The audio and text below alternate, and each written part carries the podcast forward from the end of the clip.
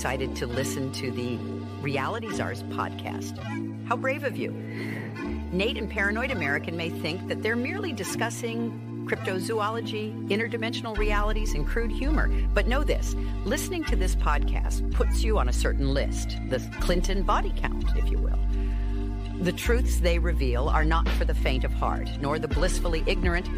Listen if you dare, but remember some doors, once opened, cannot be closed. And now, your hosts, those audacious explorers of forbidden knowledge, the reality czars, Nate and Paranoid American. And we're live. Welcome, everybody. This is the Reality Czars podcast. And I think I'm going to be your only host tonight, Nate.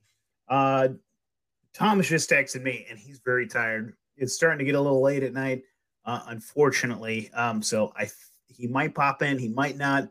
But we're talking to the Beyond Top Secret Texan brother. Thank you so much for joining us again. You've been on several times, but it's been a minute. Did we figure out it's been like a year? But over a year, yeah. Uh, My God, man. One. Dude, we've had uh, some pretty epic conversations. Like, uh, yeah. Oh, I tried to move too much. Um, but yeah, it's the third we've been, been speaking to each other. I've been or is it time? Uh, even though you know, I've never had to speak to him on the show, and I, I remember in the message before we were going, I was all like, "Hey, it's just you and me. And it's just like, you know, and I see and it's, it's like we're all this is I need to take that need to fight. Can't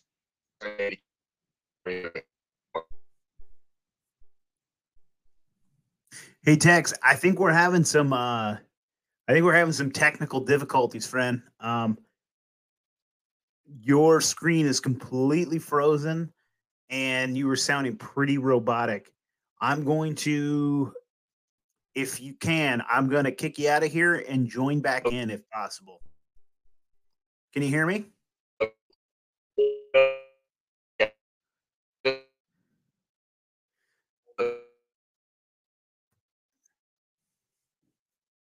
Let's see here.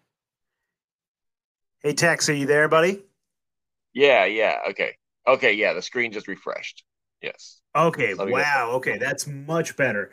I'm so sorry, dude. I missed uh, the majority happened. of what you said. a lot of that was uh, very oh. robotic talk. Okay, yeah, yeah. Sorry about that. Um, I just transferred uh, reception to a different network, and so yeah, hopefully this is improved. Um, Dude, you're coming in completely crystal clear now completely okay, crystal yeah, clear. There's a lot of electronic interference with all my interviews, especially lately. The more I strike a nerve and uh, hit closer to the bone when it comes to this uh, podcast of mine and the efforts, is more electronic harassment. So I'm sorry and I apologize ahead of time. Hopefully this no works worries, out. brother. We no, I think were, we were just talking to. Uh, I don't know if you're familiar with the gentleman. His name is Ole Dammegard uh, one of the OGs in this in this uh, community. And as we're talking, I know Ole Dammegard is probably one of the most uh, censored people on the internet. Um, and as he's like, as we're closing and as we're talking, and and he's going to say this prayer, he always closes in every interview with this like prayer uh, of like love and light to the universe. Like a helicopter is flying over my house and it's just making circles over my house and I have to just keep constantly I had to keep my mute my mic muted. And I'm just like man this is just absolutely ridiculous you know? And it just yeah. you know you start to strike a nerve you know? And, I uh, absolutely understand. And uh and and the aviation uh, thing that happens in my house is planes from the naval station will fly directly over my house.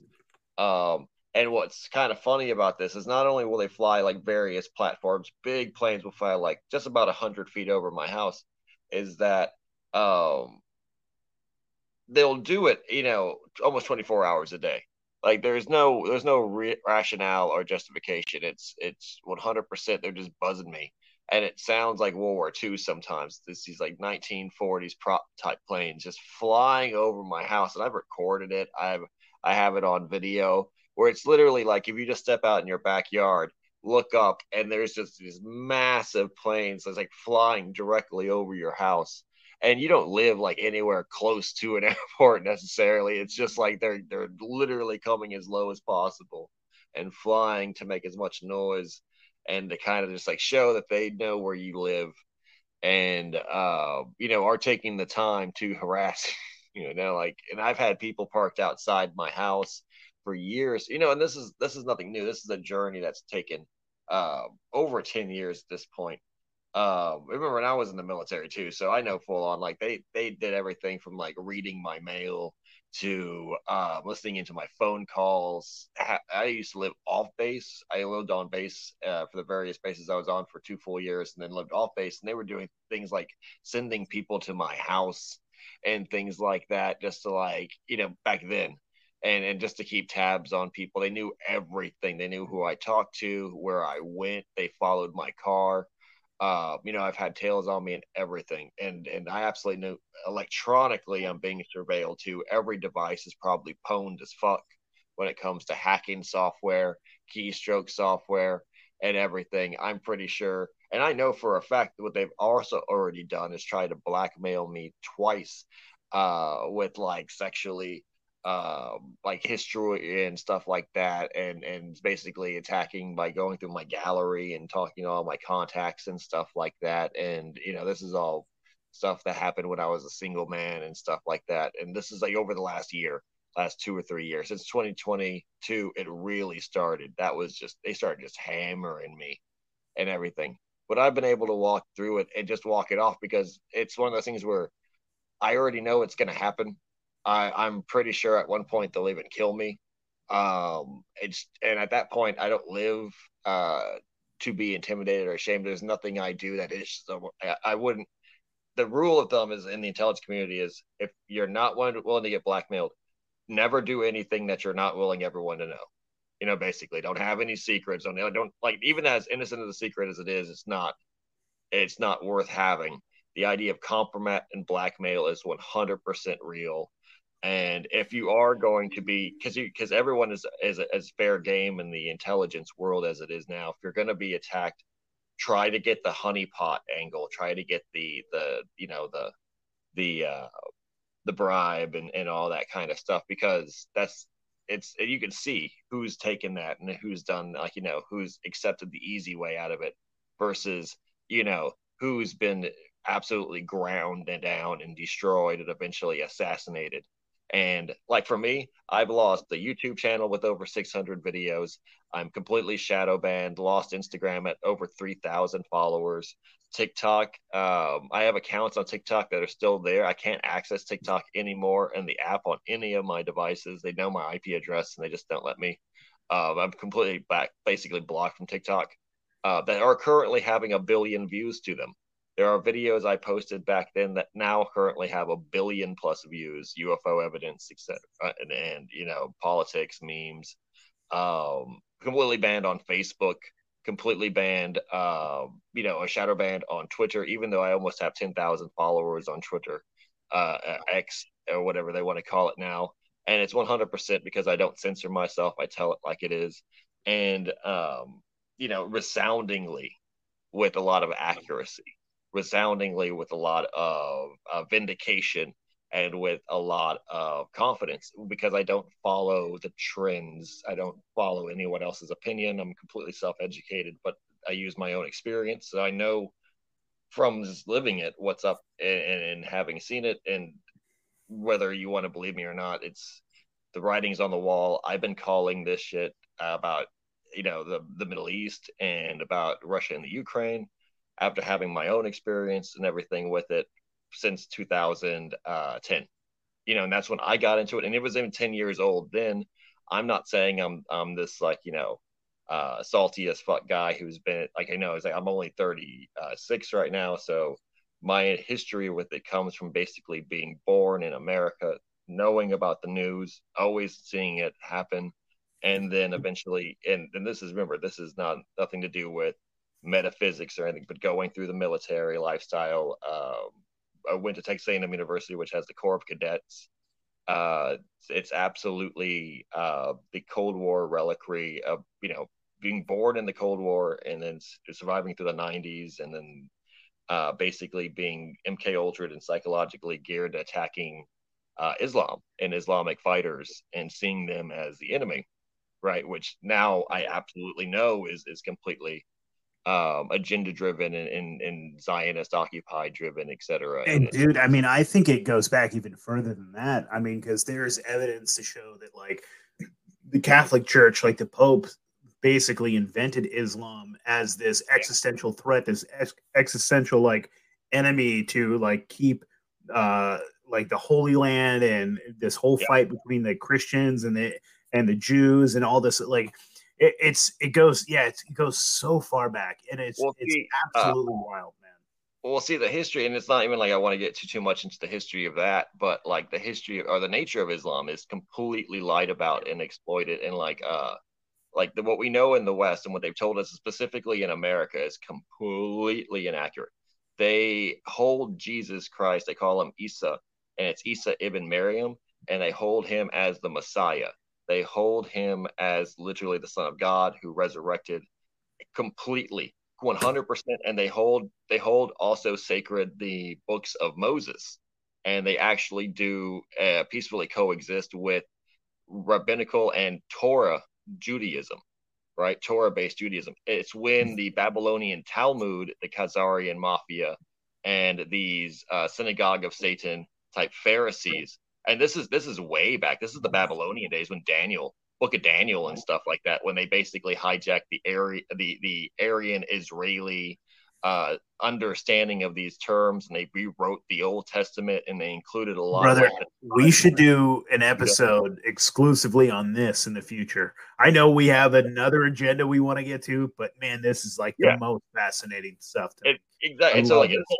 when it comes to it, it is not like its own religion. It's not its own thing. It is Christianity. It is Middle Eastern uh, Orientalism and Christianity, and like uh, both Christians in Rome and uh, Muslims in the Middle East went through iconoclasm, which is the destruction of old pagan idols. They were both like geared towards the same conversions. So basically, you're right. Islam is Catholicism in the Middle East and in North Africa by the locals there. And Muhammad was a red haired Aryan Irishman who was married to a red haired Italian or French uh, Catholic. And no, 100%. And so the idea that over time it evolves now. So when we see it, Christians are like, oh, no, you're an, you you worship the Antichrist. You're the devil. Or basically, you worship Satan. Uh, you're Islamic. That's not Christianity. That to get to that outcome is 100 years of Zionist propaganda and the creation of the Christian, what they call denomination, uh, or dom- dominionism. Yeah, dominionism, which is basically Christian supremacy but it's like Zionist, uh, like Christian identityism. It's like you have Texans, for example, who are Baptist, Southern Baptist, Christian Protestants who wave Israeli flags and believe that Israel should kill everybody in Palestine. And it, it's like for because it's the Holy Land. It's a death to. cult, man. It's an absolute but, death cult but the Christians, yeah, but but the Jew, the Christians think that Israel is the ally of Christianity, and Israel, uh, you know, Judaism, this, this form of Judaism that that created Israel, Zionism, is 100% uh, supremacist, racist state, and they believe Christians should be killed. They believe that Christ didn't wasn't the Messiah. If you read the Talmud, Christ was this uh, wizard who's now burning in hell in his own excrement. And that's like the, the Babylonian Talmud, the Khazarians who created Israel, like say Netanyahu, people who profess that, they all actively hate Jesus Christ and Christians. Yeah, and the majority at, Israel, um, they still on the cross. They they do things like attack Christian nuns and stuff like that. And you're like, oh, yeah, yeah. I mean, you can see videos. Like I saw one just the other night. It was like these like Asian. I think they were like from Indonesia. Uh, uh, Christians that were like on a pilgrim, like on a pilgrim um, type of journey uh, to the Holy Land, and they're carrying a cross, and you see these uh, these Jews with the little curls down the thing down there, and they just start spitting on them. They yep. start spitting on these Christians, and, and, and you'll hear things out of their mouths like spitting on Christians is a Jewish tradition, you know, and yep. things like that. And so, like, what what people also don't realize is that majority of so-called rabbis today in Judaism are basically, I mean, I mean, I, I wouldn't even say they're they're intellectually at least the descendants of Pharisees, because I wouldn't even say uh, genetically they are uh, descendants oh, no. in any ways to you, you uh, the actual and yeah, don't even be afraid. But, yeah, don't even be afraid, and we shouldn't even censor ourselves. There's, there's yeah. ample evidence. It's not controversial. This is the truth. It's publicized in their own publications.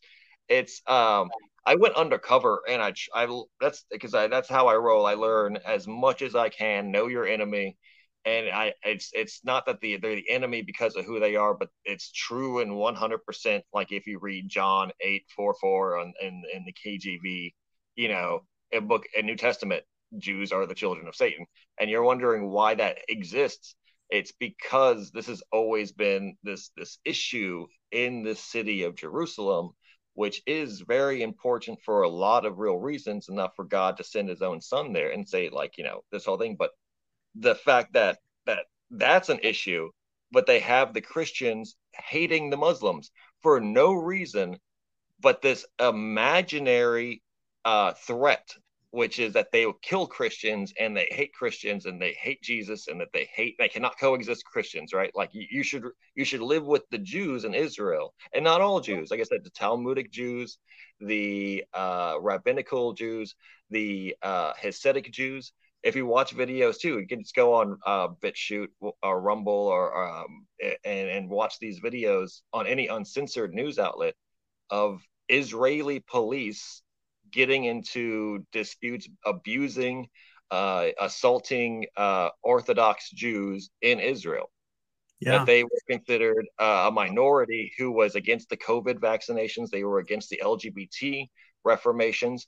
And that what you're seeing is a very complex issue. Like you said, the Pharisees which says if you read the New Testament is exactly the confusing backstory you get where there is this ruling party of King Herod who are Edomites and they are not true Jerusalem natives or Israelis or even tribes of, of Judah or any Judeans. They are a foreign, uh, literally a foreign uh, colonizer, people who came and started living there as they said it was their own. And they burned the scrolls of lineage and they tried to change and reform the old ways. And they basically were only in name only, right? Like that they were this ruling family. And that was the whole idea of uh, kicking, uh, tipping over the tables in the in the third, second, uh, the second temple. And what they're trying to do is build the third temple. The whole thing is to try to create the third temple in yeah. the name of this false Mashiach, which is a secular Mashiach. The Catholic Church is guilty of subscribing to this, as well as the Saudi Arabians. Although the new king of Saudi Arabia, the new the new prince that's the king of Saudi Arabia, is pretty based, and he's like trying to get away from it.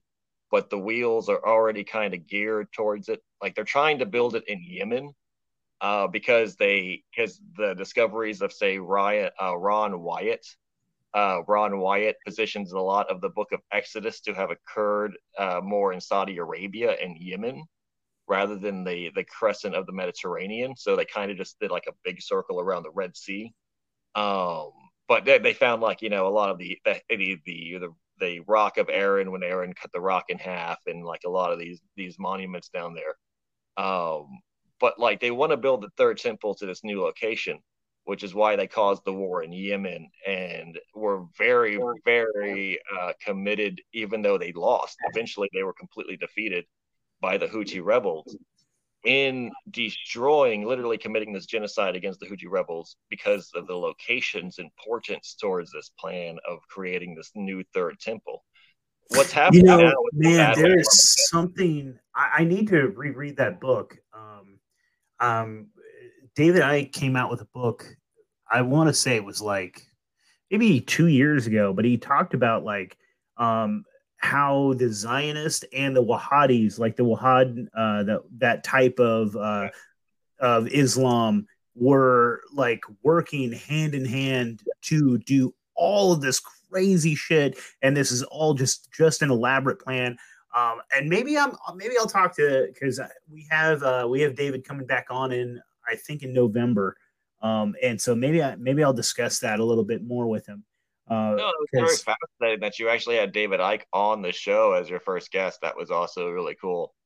Um, yeah, no, I'm saying like that. That's just really fucking awesome that you can have his ear, that you can talk to him and stuff. You know, he's he's actually right on the money in a lot of things. And you know, for what it's worth, you're 100% correct in, in repeating that. The Wahhabis and ISIS, the Wahhabis' fate it is completely artificial. It was 100% facilitated by the SAS and the CIA, the MI6, um, as well as Mossad and an Israeli Israeli secret intelligence service, otherwise known as ISIS and ISIS uh, is actually a common, like, such a common name in the intelligence community that it's the secret agency that Archer belongs to in popular culture.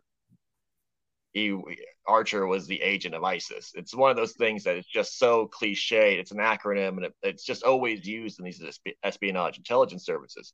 And um, I can get into and it. ISIS also being uh, the name of like a mother of heaven and yep. also like interchangeable with Mary, you know, yeah. in some places. And yeah, a lot of it is because they have to reveal themselves in the symbolism. They have to basically make it so obvious. And this was the Egyptian Ptolemaic, but then that's what the Israel uh, Zionists actually believe in. They're the people who worship Moloch, and they're the people who worship Baal. And remember, I, Israel is Isis, Ra, and El.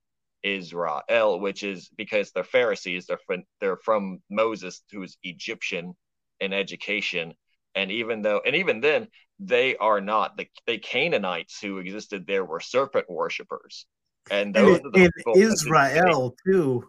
Like in their book, it means to struggle against God struggle against God. Yeah, well, even yeah. then, like you look at the Old Testament, they don't even that's that's the whole history of the Old Testament is their apostate and rebellious nature, which leads them into uh, punishments and disasters based on their own uh, like intentional rebellion against the laws of Moses, and which were handed directly to man from God in Mount Sinai. And so, like Jesus even says, you hold the, the books of Moses sacred, but you don't even you don't even respect the books of Moses.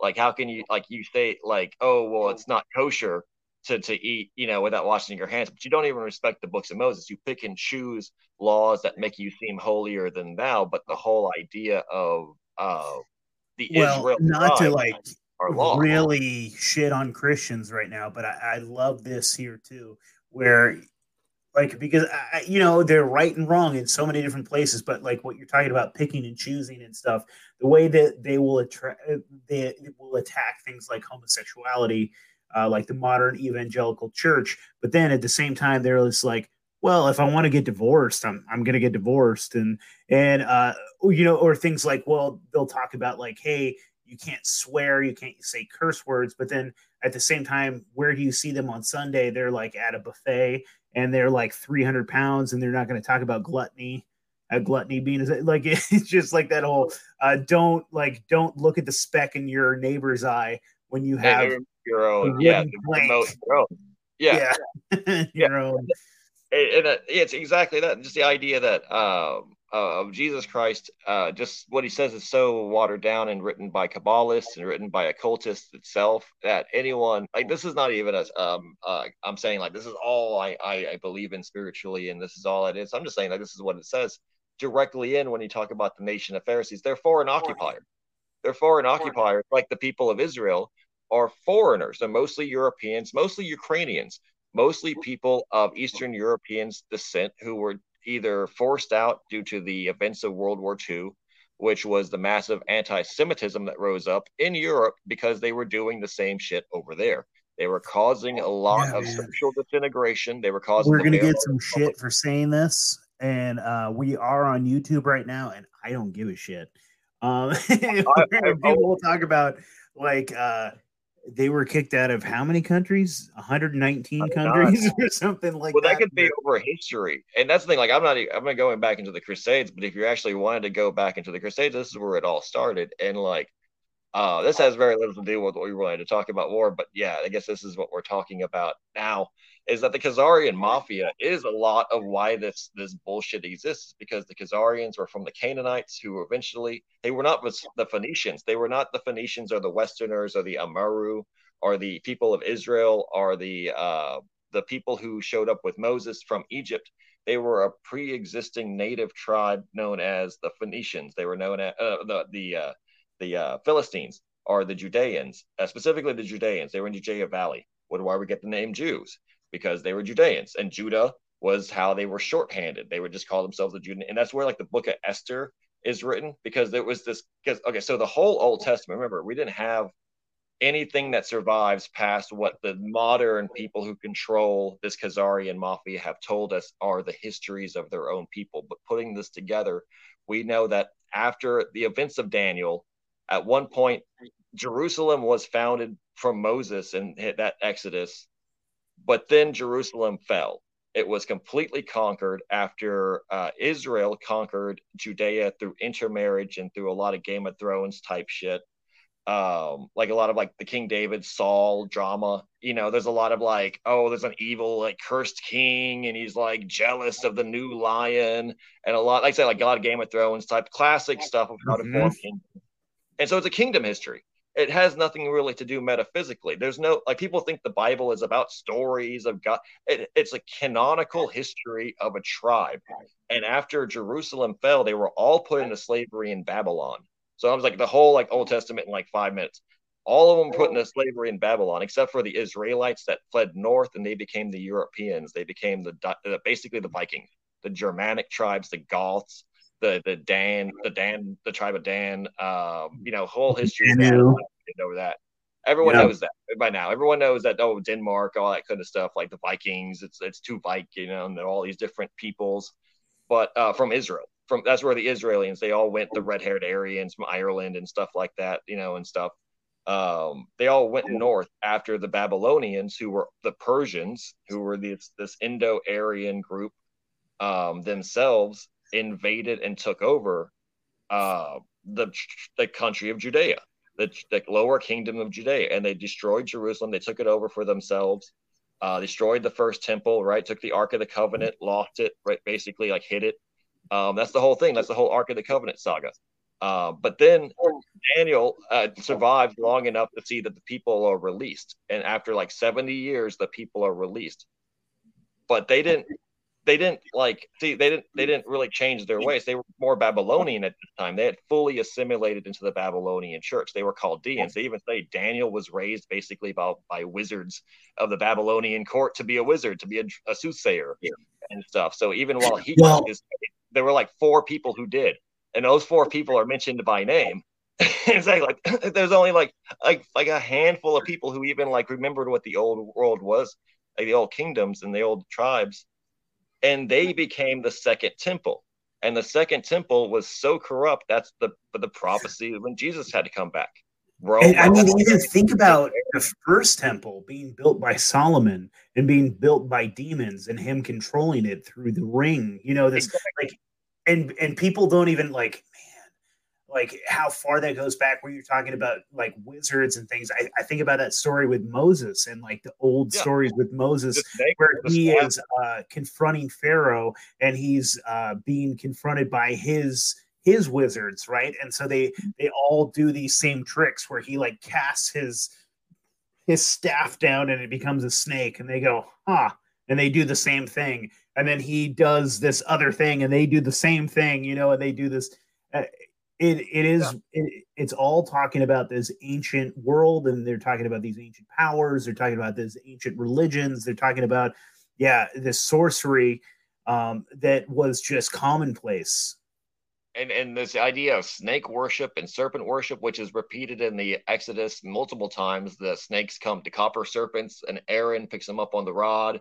and they say, "Bow to the serpent," which represents which will represent the slain Messiah. And it, it, it's basically the Aaron's rod. It forms on the crucifix. That's a whole thing. It's it's not my symbology. You can just look it up. It's esoteric, yeah. It's Gnostic, but it's actually Old Testamentic and it's Hebrew. And that's well, and then the bird oh, eating the snake, right? And, and that was the conversion and takeover. That that whole symbolism of like the eagle eating the yeah. snake, and the whole symbolism of the Catholic Church being that eagle, that fasci, that fasci, that whole fascist symbol of the eagle, and them kicking the snakes out of uh, of Ireland, right? That whole like that whole idea. The war between the serpent cults and the and the and the Israeli and eagle cults, yeah, yeah. The, the Hebrews, the sun worshippers who worshipped eagles, Helios, because they flew high, and then you have the owl cults and you have spider cults. It's like there's it's not a binary where there's only two. And yes, in this case, in the Old Testament's case, yeah, there was only two really. And and when you think of it, it's a very limited scope. But yeah, we know that there's a multipolarities of these different uh basically these totems that represent like the 12 tribes of Israel. There's 12 tribes. Many people can't count them. Many people can't say them out loud and what they are. Uh, apparently, uh, Mexicans are the tribe of Issachar. 100%. Just Google that tribe of Issachar. You'll pull up a lot of Aztec and Mayan iconography and people who are like Jehovah's Witnesses in Mexico who just basically say that they're the tribe of Israel, like Hebrews, and they came over on arks. And then you got the Mormons who think that Jesus Christ came to just America and did the whole thing of saving the world and salvation in and America. Then, dude, you have the you have the Church of England and you have the British that say that they are also the real Jews, and they'll tell you that they're also like the royal family will tell you that they're related to Muhammad. Uh, no, and that's what that's what well, basically to draw this all full circle. The whole reason we were talking about the Old Testament is yeah, that's the one hundred percent. Is that when you break it down, it's all a continuation of this thing, but there is one imposter element, and that begins in the Khazarian uh, Ukrainian steeps with this tribe of Judea that was Canaanite, that was originally Canaanite. And if you look in the Old Testament, there's a lot of like schizophrenic uh, type of uh, verses because they they like you can't really understand why God is at war with Canaanites and at the same time canaanites are basically in bed with the israelis and all that. And because it's the idea of they're not hebrews. They're they're this thing called jews. They're not hebrews of moses. Moses and the 400 years of goshen and the tribes of egypt and let my people go who are the chosen people by yahweh and all that the yeshima that's hebrew. And those people are put into diaspora. They're put into diaspora. They belong in a nation only of faith a nation only of cultural identity, of not of borders and our governments, our armies, and that's why um, you see a divide now, a modern divide. And for years there was no Israel; there was just a Palestine. And for years, the Rothschilds and Zionists, who were this type of Khazarian fake imposter banker, banker, uh, typically banker class, typically, uh, if you look in, say, the Spanish Empire, they were 100% the bankers and the lawyers. And when the Spanish Empire had enough of their ex- uh, extortions and their corruptions, kicked them all out. And that's what they say collapsed the Spanish empires because they didn't have, uh, they were just basically trading full gold bars for like horse saddles. Like they didn't have like the subtlety of debt and things like that. Uh, but they really didn't. What, what knocked out the Spanish Empire was just entropy and time. They lasted for like 600, 700 years. Teddy Roosevelt fought them, and that that was yeah. they, they, Cuba. That's what I'm saying. Like at some point, man, you just got to call it a day. Like how long of it? Like, do you think America in 600 years is gonna fucking matter? No, it's not. It's gonna be like the Spanish Empire. It's gonna be guys who wave flags and they have no like no loyalty to, and if they were actually under gunfire, would just abandon ship because it's like a 600 year old thing. Like exactly, like it's just it over time. That's what happened to Rome. Over time, you lose the motivation to keep going, and you just become something else. You evolve. Technologies change, politics change, people change, um, and and really, not like, the more it changes, the more it stays the same. The so Spanish Tex, British. The Spanish. Tex, the I got a question for you, brother. So it, it seems like there is so where I get confused with this whole thing, and like, man, I I have my own theories, and I try to go deep in this, but like, so it seems like there is uh, the majority of, I, I guess you would call Abrahamic religions, call this specific area very vitally important, right? And so then you have this group that uh, I don't even know what to call them. Are they Jews? Are they uh, Hebrews? Are they Palestinians? Are there was like there was a group of chosen people that was uh, maybe there, and then uh, where do how and where and why? So the Khazarians somehow get involved, and how did they accumulate so much power? Because well, they are from this area. They're they're from this area that is um, uh, that is very near. They're these tribal folks that are by uh, the um, man, uh, the Kievan Rus, right? The Kievan Rus are these Vikings that came over and took over this uh, chunk of land that is now in um, where Ukraine is. Uh, but there was also a tribe called the Khazarians uh, that were very powerful. And um, so, how, how and where, how do they choose Judaism? How, like, why do they choose Judaism? How do they make this like cultural, like, how do they become so damn powerful too? Uh, that's so fascinating to me. This this tribe of like barbarians, basically the Khazarians, that have uh, have just really just um, consolidated so much power. Good, good question. And uh, the good point of that question, you said you kind of answered it itself, is that they're they're one, their uncouth nature and their reality of basically being a nomadic, stateless society affords them their survival, and it always has. Uh, the Khazarians, like I said, the Kiev Rus, which were like basically your steep uh, type of, you know, Scythians and your horsemen, these big rough armies of the Horde. They called them like Attila the Hun, like the Horde. These basically Thracians, Dacians, Armenians, uh, all these people who basically lived in in just li- like you know the open grass fields and they were fighters, they were fierce. The Khazarians were the people who ruled them with intelligence, with organization, with uh, astronomy, with knowing about crop cycles. They they are the ones who kept the books. Literally, as cliche as that sounds, they're the ones who just read and and wrote everything down and kept family history, and that's extremely important to a society. And something that I've heard specifically about the Khazarians as well is that they were adult they were adopters of culture. So like when they would meet oh. a more powerful um culture, they would like kind of pick and choose and they would adopt yeah. that and make that well, part of their culture. They would take things. It was like this group. Um, sorry, go for it. Oh, they've been enslaved already in their history. They've been enslaved. Their cities have been ravaged and destroyed. By this time, Rome has already destroyed Jerusalem. They've already tried the rebellion and lost it. They don't have that capital city, but they have the dream of going back.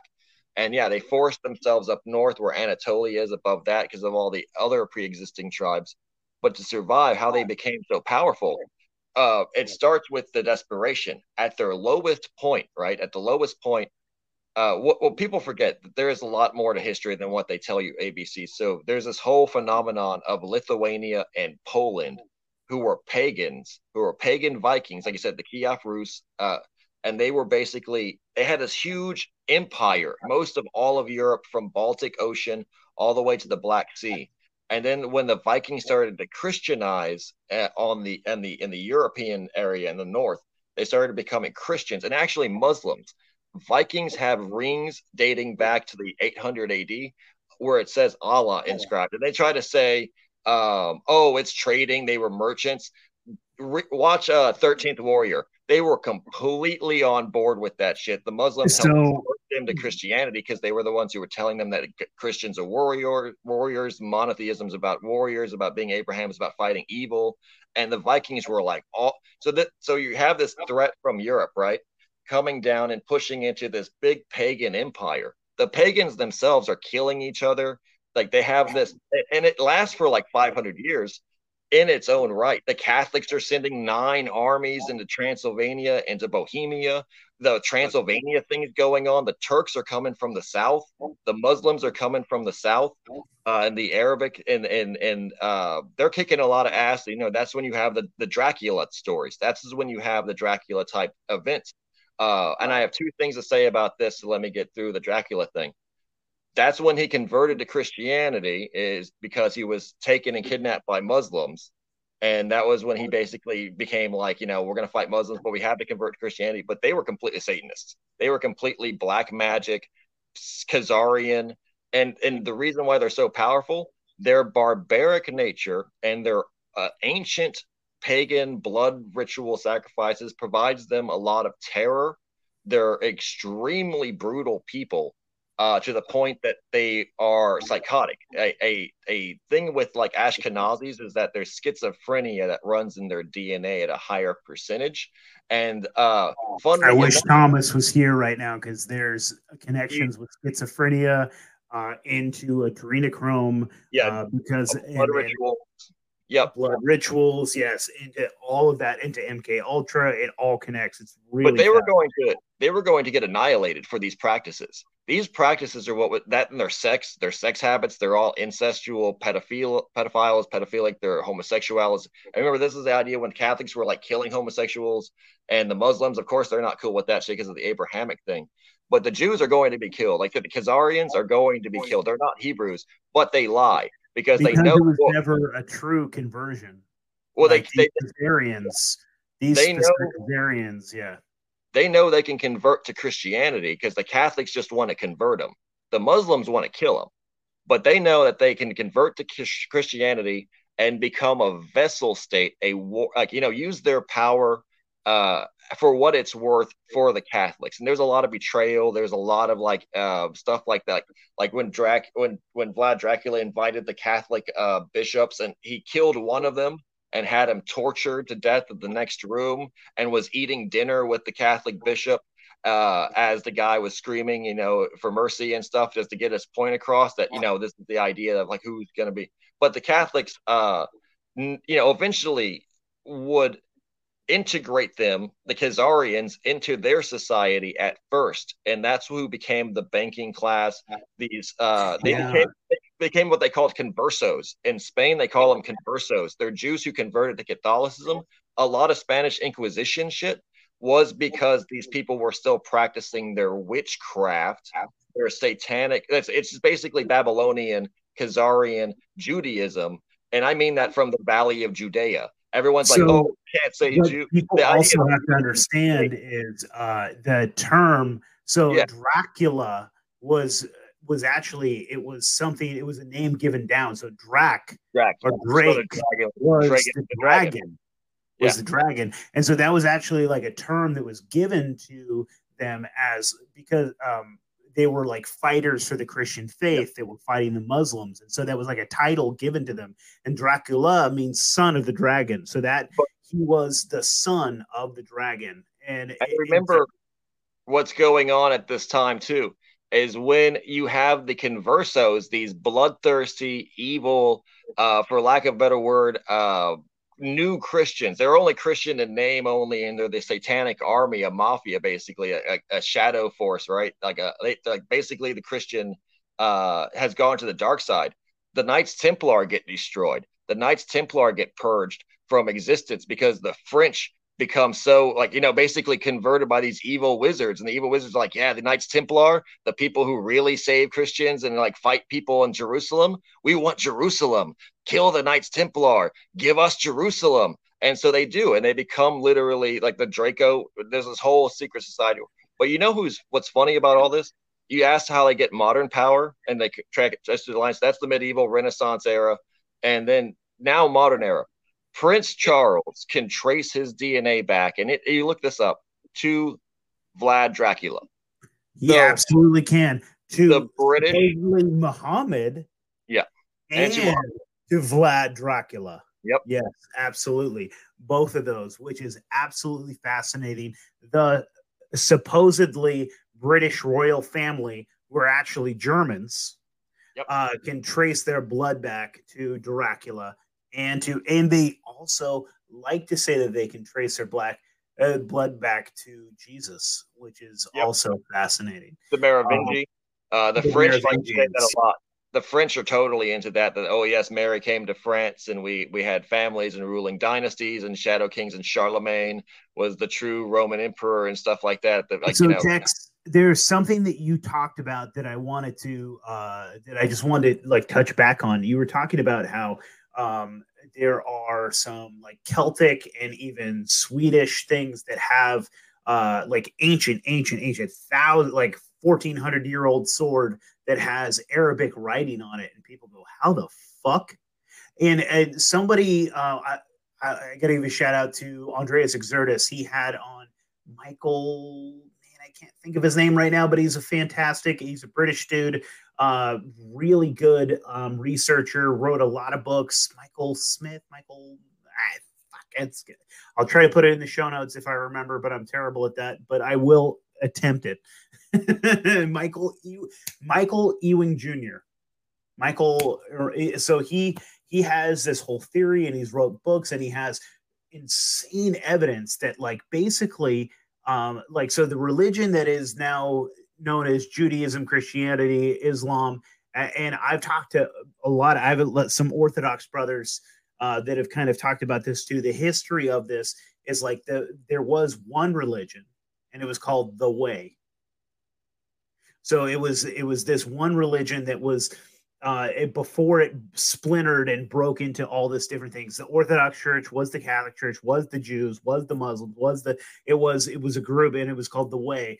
And um, you hear the language that they talk about that like uh, was spoken um, that Jesus spoke was Aramaic, Aramaic, Arabic. It was just another dialect of Arabic, and that all of these, all of the, all basically all of these languages were uh, um, were Arabic, and like uh, there was one like uh, when people want to talk about like uh, Tartaria, when they want to talk about this ancient uh, one powerful empire, it actually was this group or whatever it was.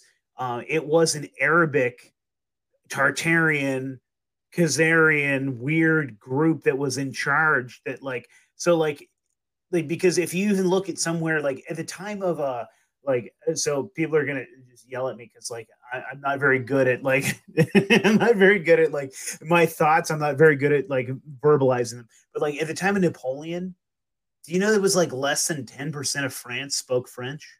Yes. Uh, like the, the, whole history of France. The whole, the whole yeah. history of like Europe is yep. fake and gay, man. They're lying to us because oh. it's like you can find fucking coins in Ireland that are like 1200 years old and they have they have fucking Arabic on them and they say there's one true God, Allah.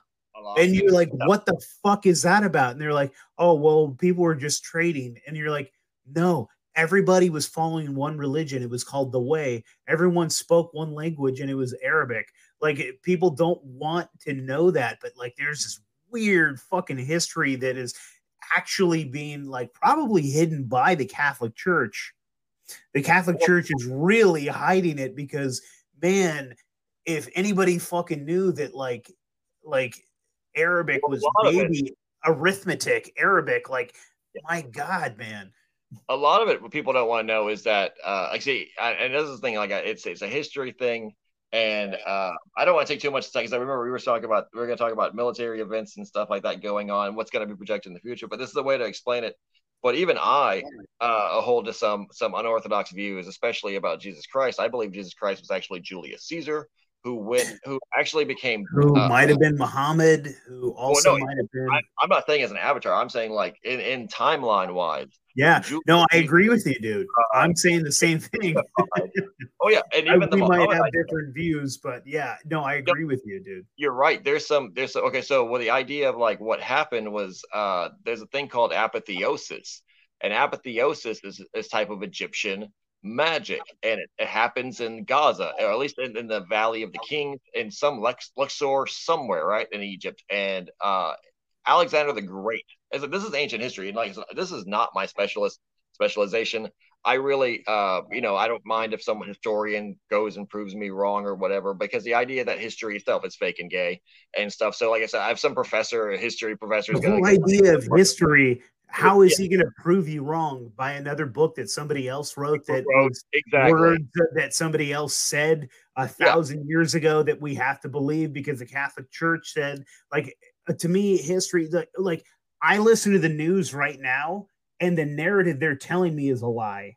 I yeah. know for a fact that they're telling me that January 6th was this great insurrection that holy shit is worse than 9-11 that all the and then all I know is that it's actually a bunch of hillbillies that maybe showed up, but mostly it was led by feds that were kind of led inside of there. And then there was also like cops that were like, "Hey, stay in the but, velvet yeah. lines. Hey, I'll open the door for you. In fact, here's the key. I have it in my pocket. Okay. I'll unlock it. Here you go." And there, you know, it's fucking silly. But like the narrative that we're gonna hear is that it was this wild thing. So if you have kids in school and like 10 years from now that's what they're going to be taught. That's what they're going to be taught is history. History oh, you know it's a oh, fucking story. It's a narrative and it's always been written by the victors. It's always been written by the people that are in charge. And holy shit. Yeah. And so the idea that somebody's going to prove you wrong, okay, buddy. like, we're all entitled to our own opinion. It's American. That's exactly. what makes America great. And that's the thing. where We're all like coming to these conclusions, and I think a lot of them have more in common than otherwise. But there is a theory that I've heard, and I, I uphold to it. Like it's a, a process that happened in Egypt, and it happened with a lot of the pharaohs and stuff. But like what happened is Jesus Christ, uh, who was Julius Caesar before Jesus Christ. Uh, remember, Jesus Christ means Jesus the Anointed and so that that whole name too, and the whole idea of like there's so much mystery in his and background. Cristo, that whole here. idea of yeah, Krishna, that whole well, idea of like Christ is actually maybe a conscious, yeah, a consciousness, like a, a, a consciousness, of, of but also like a uh, Christ is like a, it's like a title given, and so there's been numerous yeah. Christs, but there maybe Jesus has been the only Jesus, but he was Jesus Christ and that there was multiple Christs, but he was Jesus. Uh, anyway, we can go we can go down a million rabbit holes. I'm sorry. Go ahead. Well, say, I remember the whole the whole Bible, uh, the, what we call the King James version of the Bible, was written by these Khazarian Freemasons, Protestants, who were basically they even admit that there were several converted Jews who did the translation of the ancient Greek and Aramaic. And while I say like, oh, this is the most accurate translation, King James, King James was a Catholic uh, or crypto Catholic. He was a homosexual. He was in the Freemasons. He he had all the names of Jehovah and the true names of God changed to Lord uh, because he was the Lord, uh, King of England, and so he had the whole thing rewritten with uh Kabbalistic and numerology. So if you read a King James version, or especially people also don't know he wrote a fucking book about demons. He wrote yeah. them first and fo- like crazy book, like this guy that we think is like, oh, he's fucking King James, yeah. and he wrote this Bible, and we need to fucking take this as the word of God, and this is the most important book, and this is the only version that you're supposed to listen to, and you're like, okay, he also wrote a book about demonology. Should we? uh What no, should we do with that? Oh no, he's he's absolutely like King Solomon level weird when you actually think about like the stuff goes hand in hand. That's the whole Christian uh, universe, but the whole Christian universe has this Khazarian influence, which like King of Solomon, their whole history is dealing with demons, the jinn, the Goetia, the fallen angels. That's who they're loyal to, and that's where their expertise comes from. You asked where they get power from, right? And to answer that question, I can tie it in with three or with two basic unique figures: John Dee who controlled the Queen Queen Elizabeth and the whole idea of this British uh, the Enochians. The whole British Empire was the brainchild of John Dee, who was channeling these basically Enochian or angel languages. Uh, that's all Khazarian practice. That's all the Chaldean. That's all that Babylonian stuff in England, right? So you have Babylon again risen in London, Babylondon, right? You have this is completely. And the second modern person begins, like you said, in Napoleon, begins in Waterloo, begins with the Rothschilds. And the Rothschilds bring the money. And remember, and this is the thing that people don't know. If you want to read a book about it, Robert Sepehr, 1666, Redemption Through Sin, the Frankian Sabbatists, there were rabbis in 1666 who professed to be the second coming of the Antichrist and who said that their teachings were 100% the opposite of Christ. And they were so popular that they were given basically carte blanche control of entire kingdoms and families. Women, this is like where uh spiritually like Rasputin shit and shit comes from. These like hypersexual, uh 100% hedonistic but like satan like literally say like just like in america yeah. these satanic witch uh, warlocks and stuff have complete control over the upper elite societies rothschild being a banker and also a khazarian jew famously created Israel with British backing and complete the British control of the empire. It, it, Rothschild has said in a video, "My family created uh, Israel." Look at the letter work. There are British explorers and, and and colonists and colonial leaders saying, "Oh yeah, there's Palestine. It's perfect for the Zionist cause." But this isn't alone. This doesn't happen in a vacuum. Rothschild and his Khazarians in Europe are not just rubbing their hands together and thinking about all the shekels they're going to make. Albert Pike, the Freemasonic leader in from Alabama, from Ala fucking Bama. Remember, Alabama, brilliant mind read the Zohar, was a Kabbalistic uh, Tal- Babylonian Talmudist, but he lived in fucking Alabama, and he was 100% why America is the reason why it is today is completely controlled by Freemason. Yet he was the Grand Master of the Scottish Rite Freemasons, which Scottish Rite, King James, 100%. He was writing about World War III happening involving the Zionists and the Muslims, the Islamic world, to create the new world order that would arise of Luciferians. And those Luciferians would be controlled by the Freemasons, who are Luciferians, who are the ruling Luciferian type society. And even in them, there's divisions and stuff like that. But the idea of the Catholic Church now, these Khazarians, all Luciferians, how they're so powerful, where they get their money, Rothschild, the British Empire, the history of the Western world and colonialism. Uh, you people don't even think about it. That when when when the British were exploiting Africa and and or the Boer War, when the Boer War was going on, that a hundred years later this would be replicated in Gaza with Israel by the British controlled avatar. You talk about avatars. You talk about this idea between religious figures. States and nations have avatars and that's the reason why I think that the Catholic, like you said, go back like the idea of Jesus Christ being Julius Caesar, uh, suffering through apotheosis. Why there's the Holy Roman Empire? It's because that there's no coincidence that Jesus Christ lived during the same time Julius Caesar did, and Julius Caesar professed himself a god on earth as Julius as Jesus Christ professed himself the Son of God. They are one and the same. Julius Caesar just went to Jerusalem because the biggest problem was the Jewish Khazarian cult that had a power headquarters in Jerusalem, and he knew that they would want they would kill him. They would they would murder him for for what he was doing, which was destroying any legacy of legitimacy this imposter cult had, because he had the ability to resurrect himself due to this not only divine birth and mandate, but also the Egyptian magic which is the same Egyptian magic that Moses had, and the Egyptian sorcerers also had, by the way, that they that apparently was learnable in the high court, and they were throwing and transmuting staffs into serpents and snakes. They were giving life and animation to inanimate objects. They could easily raise themselves from the dead.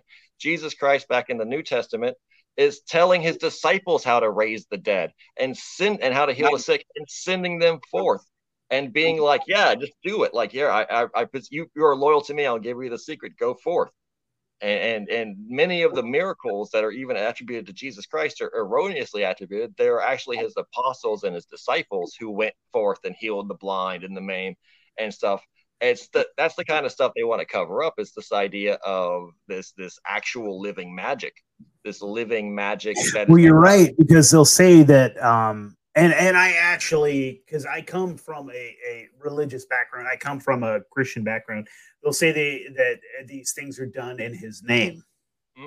right? Exactly. So they'll and, and they'll say, and then uh, a quote attributed to Jesus was something like, "These miracles that you've seen me do, you will do even mightier miracles, and you will mm-hmm. do it in my name." Exactly. Well, the uh, yeah, the idea of it uh, being completely endorsed, one hundred percent, and Christians know this. Uh, being a Southern Texan, being a completely uh, like is that I, a Baptist and all that, be healed, laid hands. You know, the idea of of Christianity, true Christianity, is a living, organic dynamism. It is uh, way weirder and more physically incarnated than just people reading and being like, "Oh, this verse says this." Oh, well, you know, this wild text is I've seen miracles done in the name of Jesus.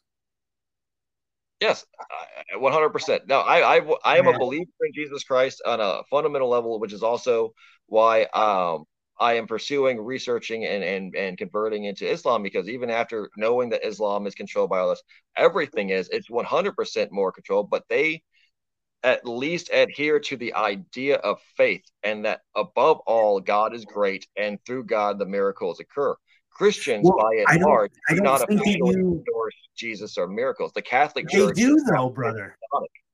Now, here's the thing: I'm not saying that they're enemies. No, that's the thing. Like the idea of Muslims being like, and because of that, all Christian. No, we're friends. Like there are pictures I post on Instagram of Palestinian Hezbollah or Lebanon, Lebanese Hezbollah fighters saluting and setting up pictures of the Virgin Mary, of Jesus Christ. Brother, that, that's what I was going to say is that, like, I don't think you have to convert to Islam. Like, cause me, cause where I'm at, I'll I'll just tell you where I'm at um, personally in my own spiritual journey is because I I grew up very uh, very very Protestant Christian. I was I was actually the opposite of a Baptist. I was a I was a um, man. What do you call that? I was a Pentecostal.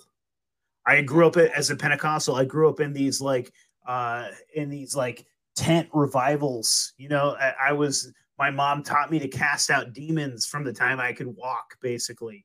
Um, and we were praying in tongues.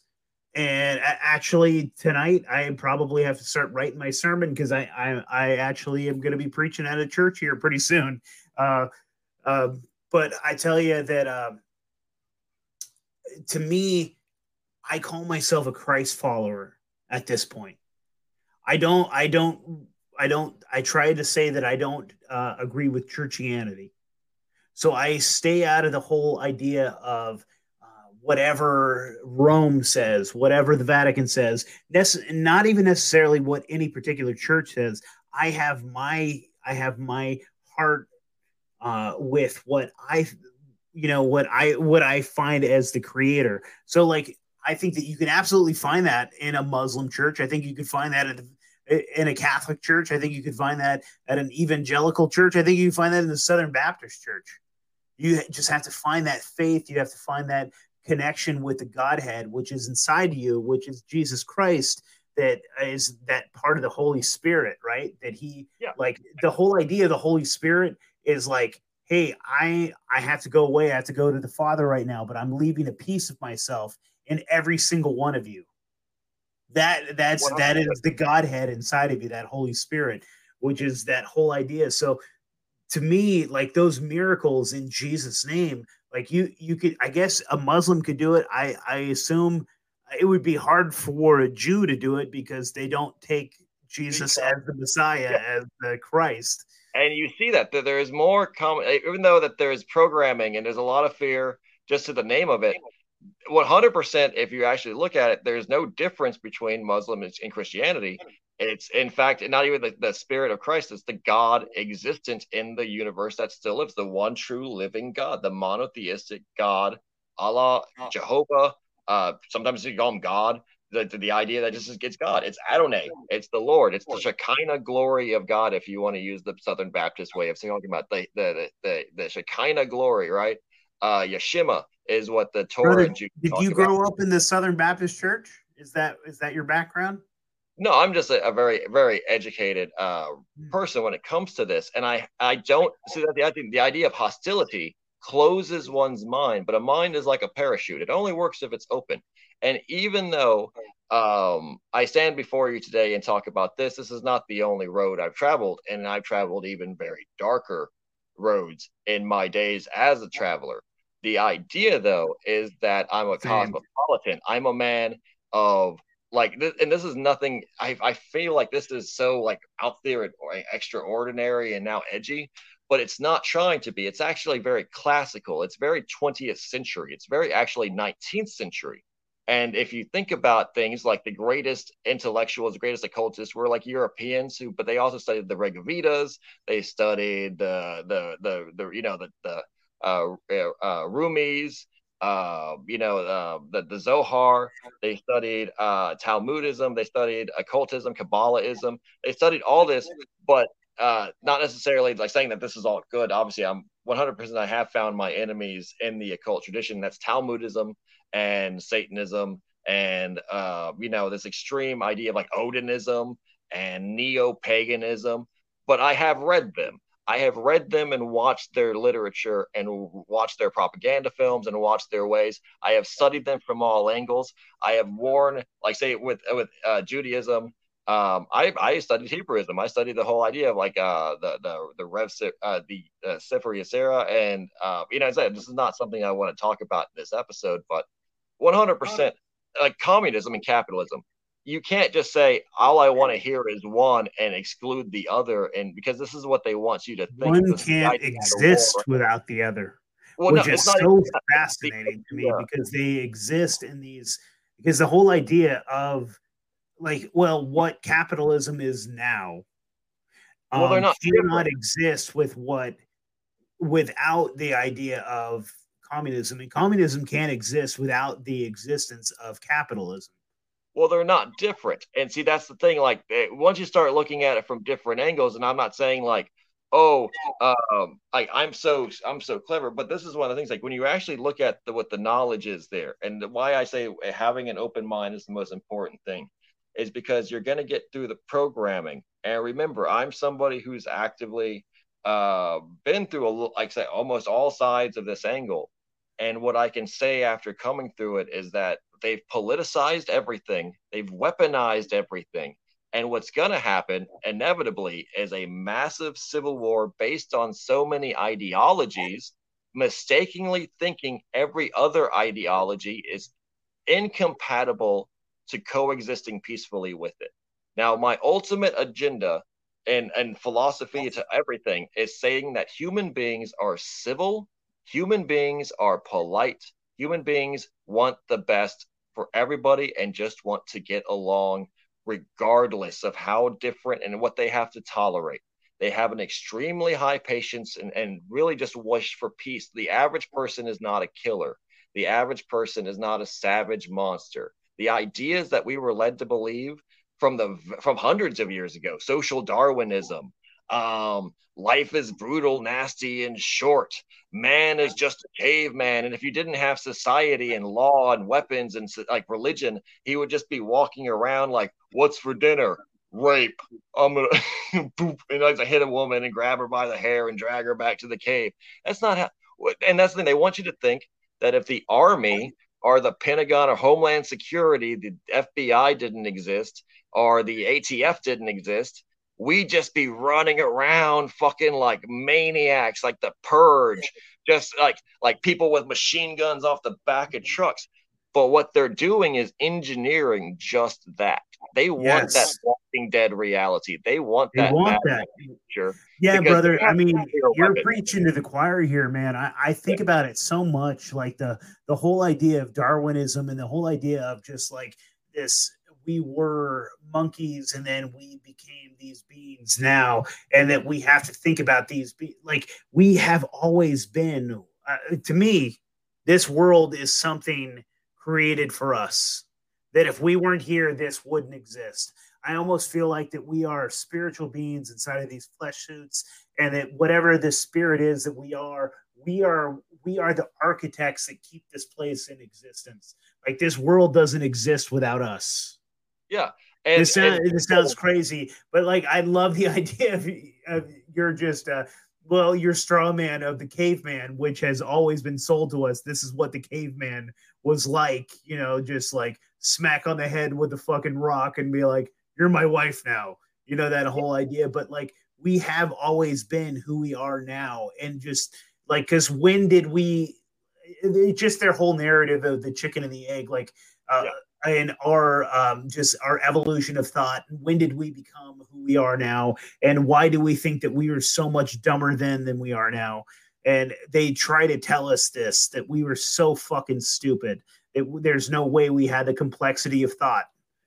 Exactly. Without them, without our masters that have been always pushing us to these disastrous wars and these fucked up political situations, what they say are inevitable but in reality, when you think about it, are really just the, the machinations of these uh, secret societies, of these groups that have these supremacist, typically racially supremacist, but ultimately spiritually supremacist, like you said, spirit.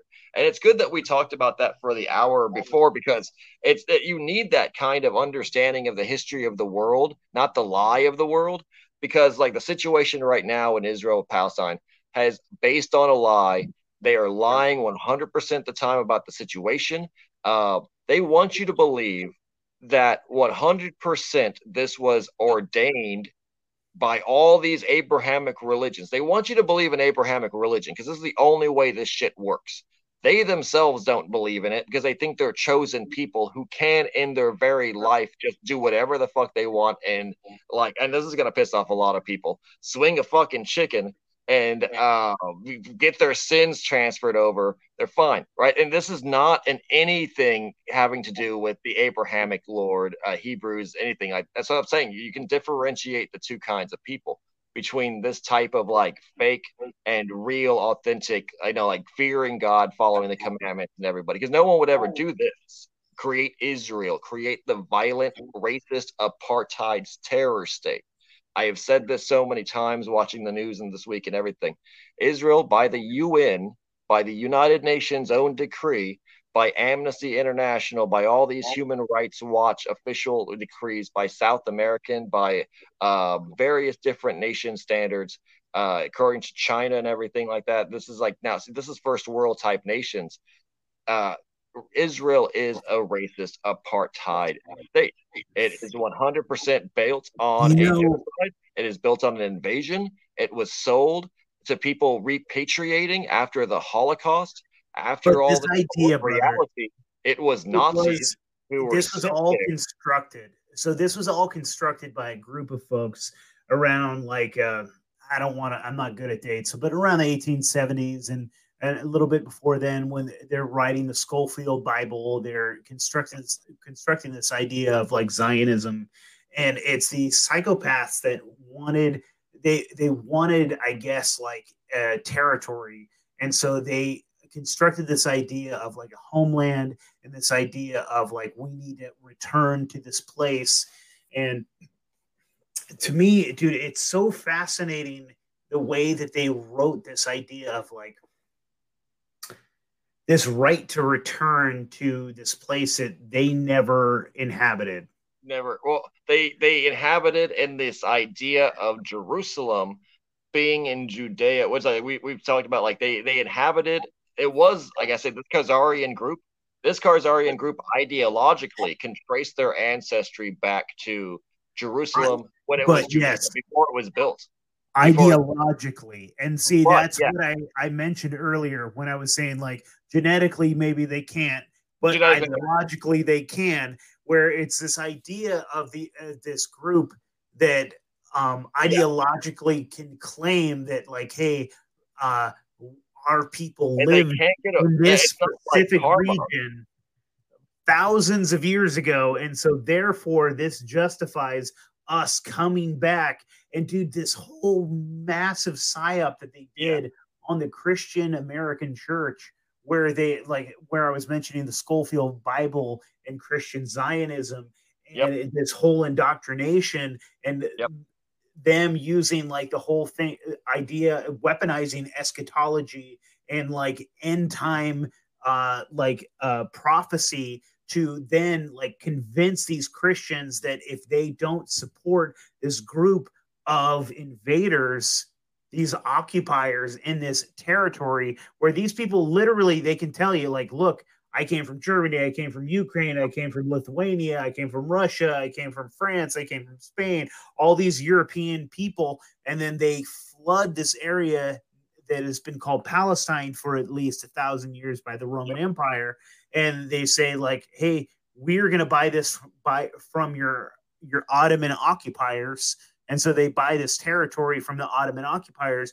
That these Ottomans that haven't even been living in this area, they've been living in the Sinai. Uh, they've been living in like the Saudi Arabian Peninsula and things like that like this whole idea of like Lockean property rights. It's actually the people that have been living and toiling on this land that have put that grew those olive trees. They can say, I put that tree, our my great great great grandfather planted that olive tree, you know, and and now we have we just have this undying allegiance to this group of occupiers because of this indoctrination, because it's this whole wild fucking death cult that is Christian American Zionism that we think that we have to support these these uh, we we mentioned the Rothschilds earlier. The Rothschilds are the ones that poured money into this and that like uh, poured money into also the British government, which has also been part of this the entire time.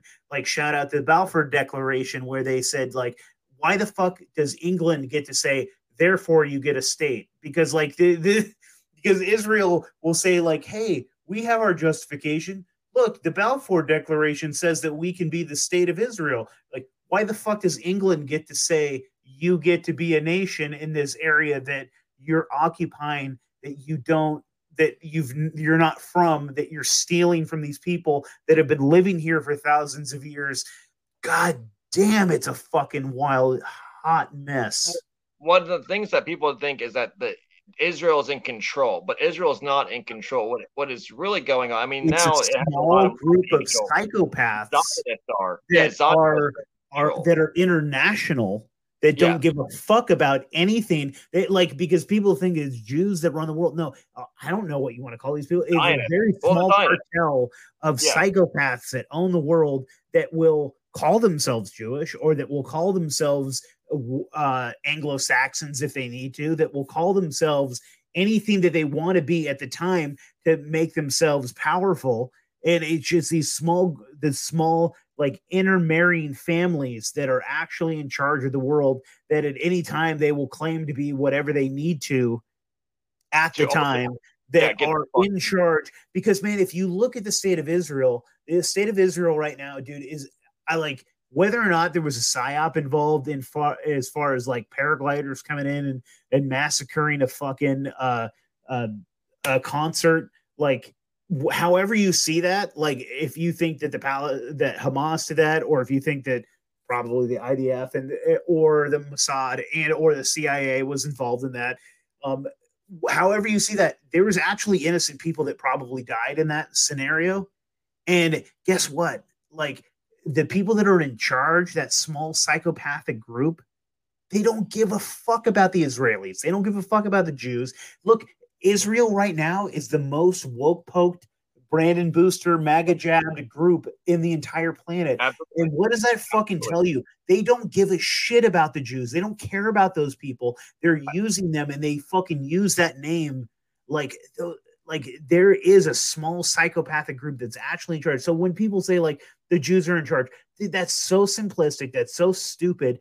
No, like the dude that fucking makes me a delicious pastrami sandwich, sandwich at this deli over here that's been family owned for fucking generations. He has nothing to do fucking do with any of this psychopathic bullshit. There's small, no. psychotic, evil fucking families that Remember, are involved in all of this evil shit. Yeah. No matter what, the working man has more in common and uh, with each like, other. I'll, I'll, go ahead and say that right I now. Have more, it, I have more.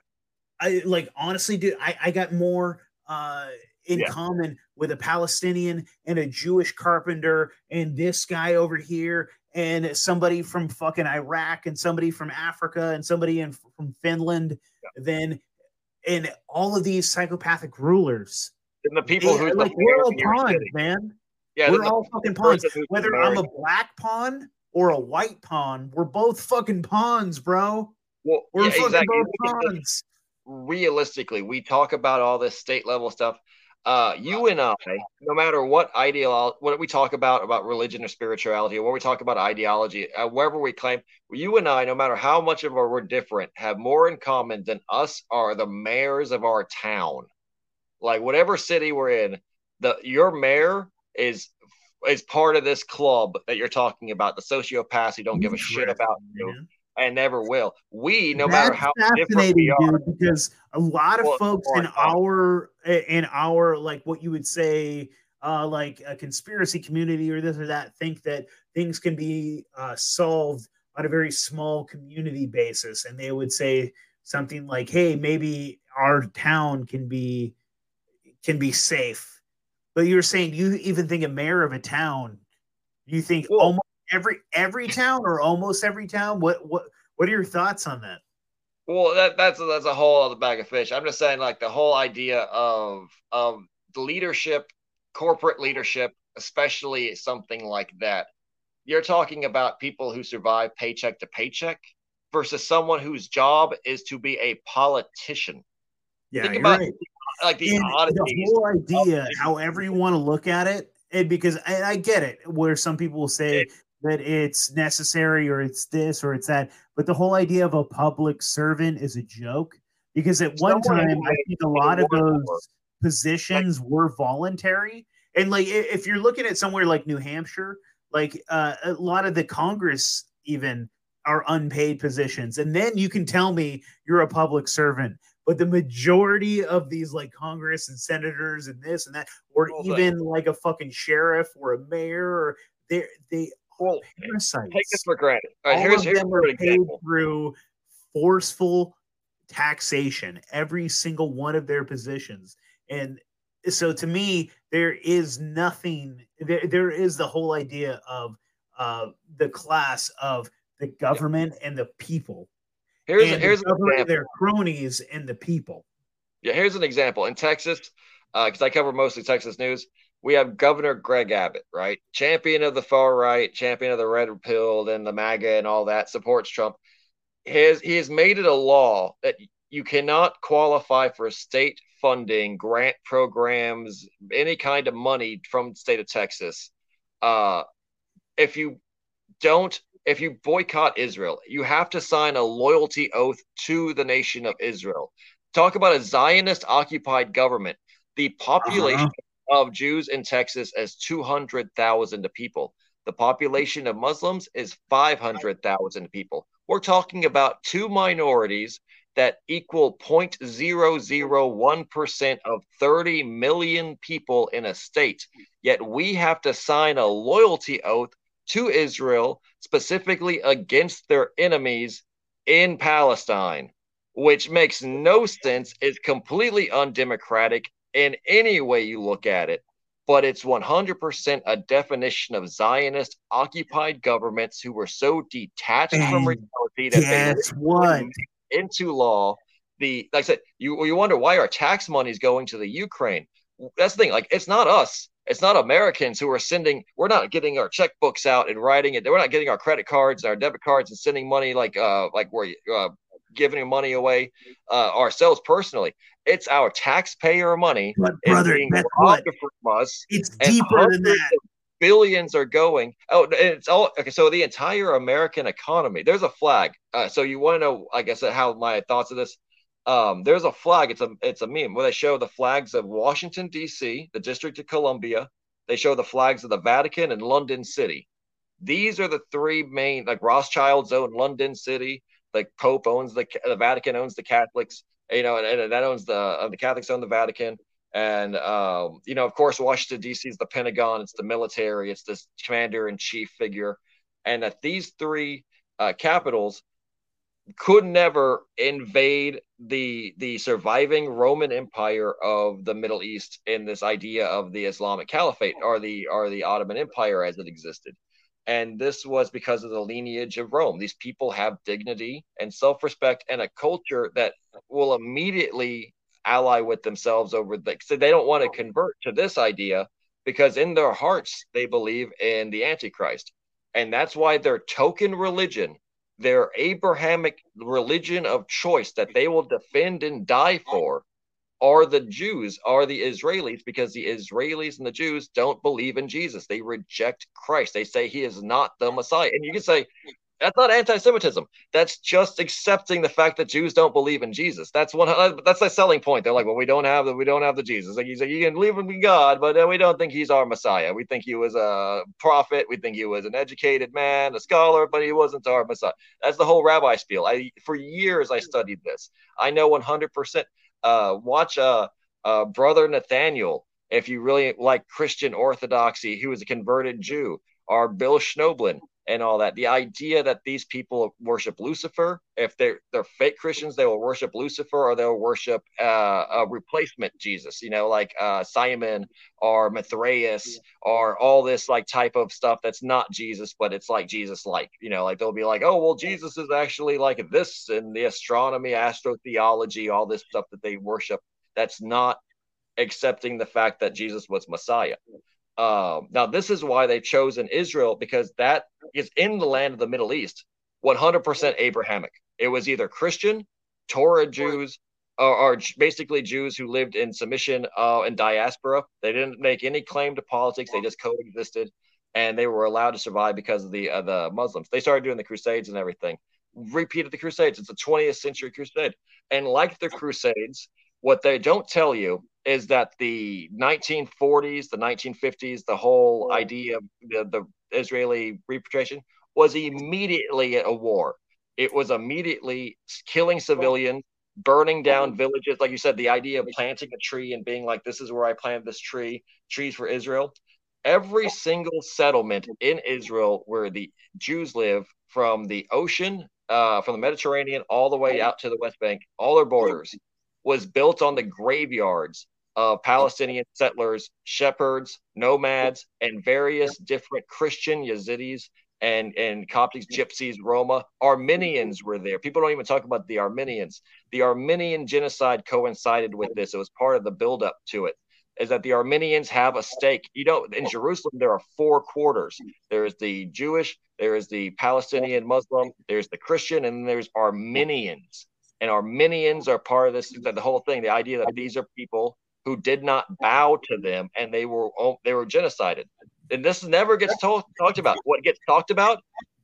Poor us. We're victims. We tried to go back to our holy land. You guys attacked us. You don't want us to be here. And even in every single discussion later on about the wars, the Six Days War, the USS Liberty, fails to mention the fact that this is 100% an illegal occupation. It is a triumph of foreign mercenaries and basically European trained gladio Nazi leftovers of Rothschild funded foreign mercenaries. Oh, absolutely.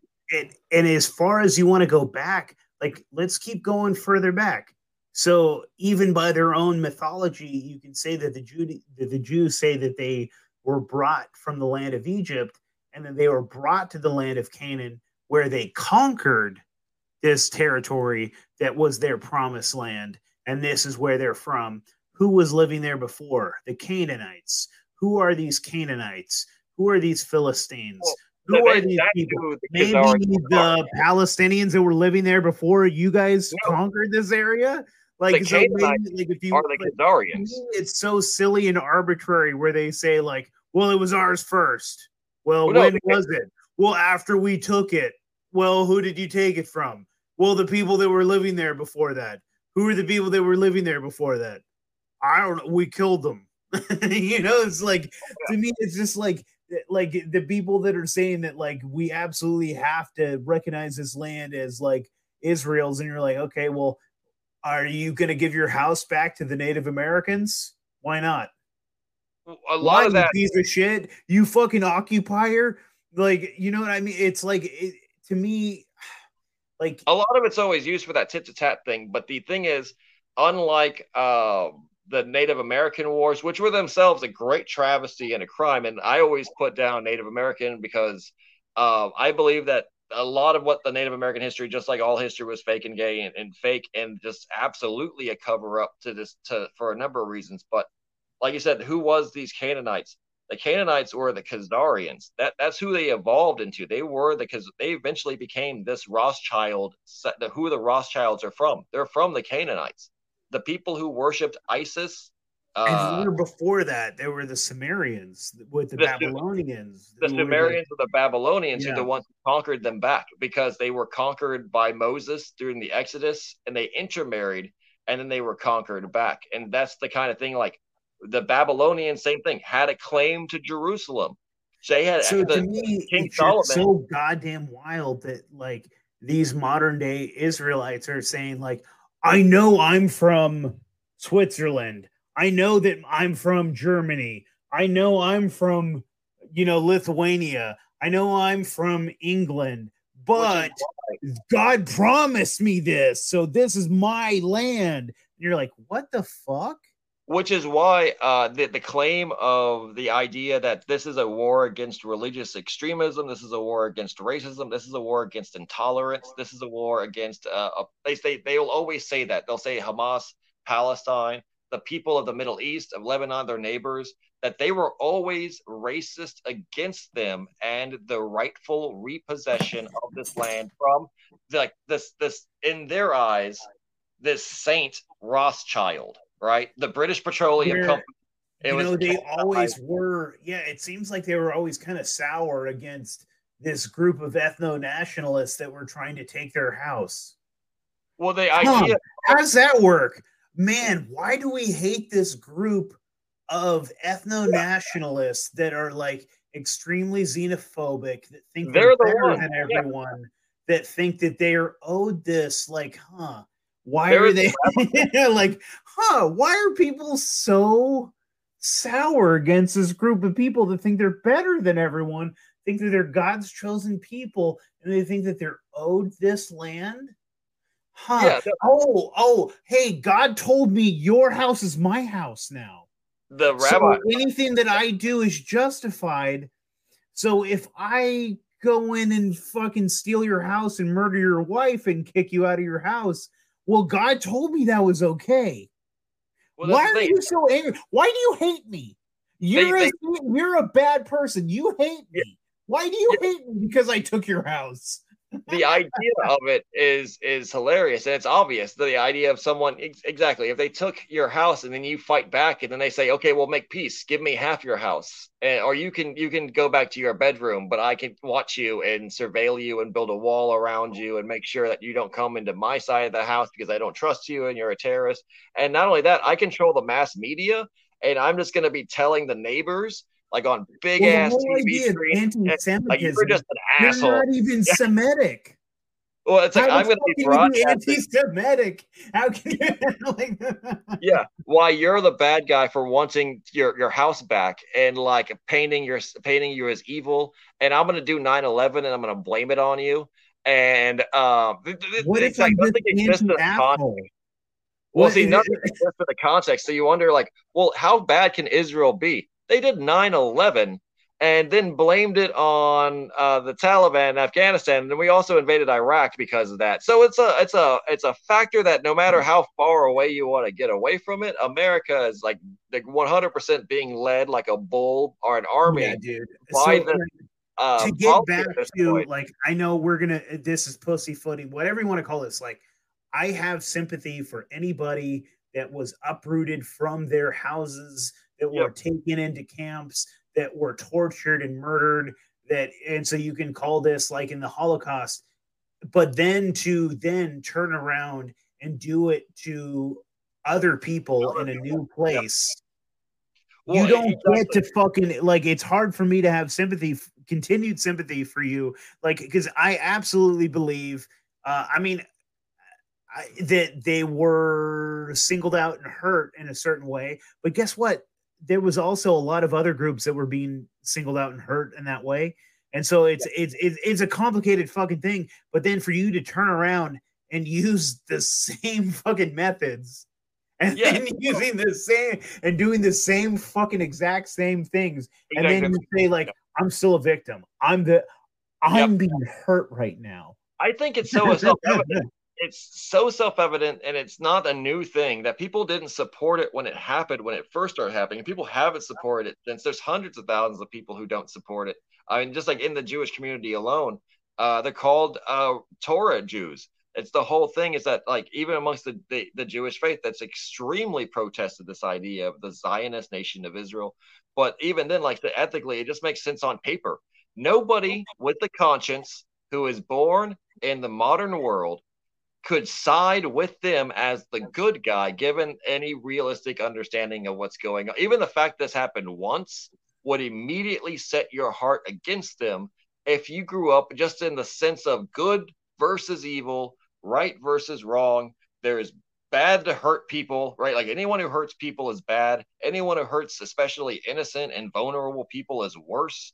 And the idea that there's oh, you always cheer for the underdog.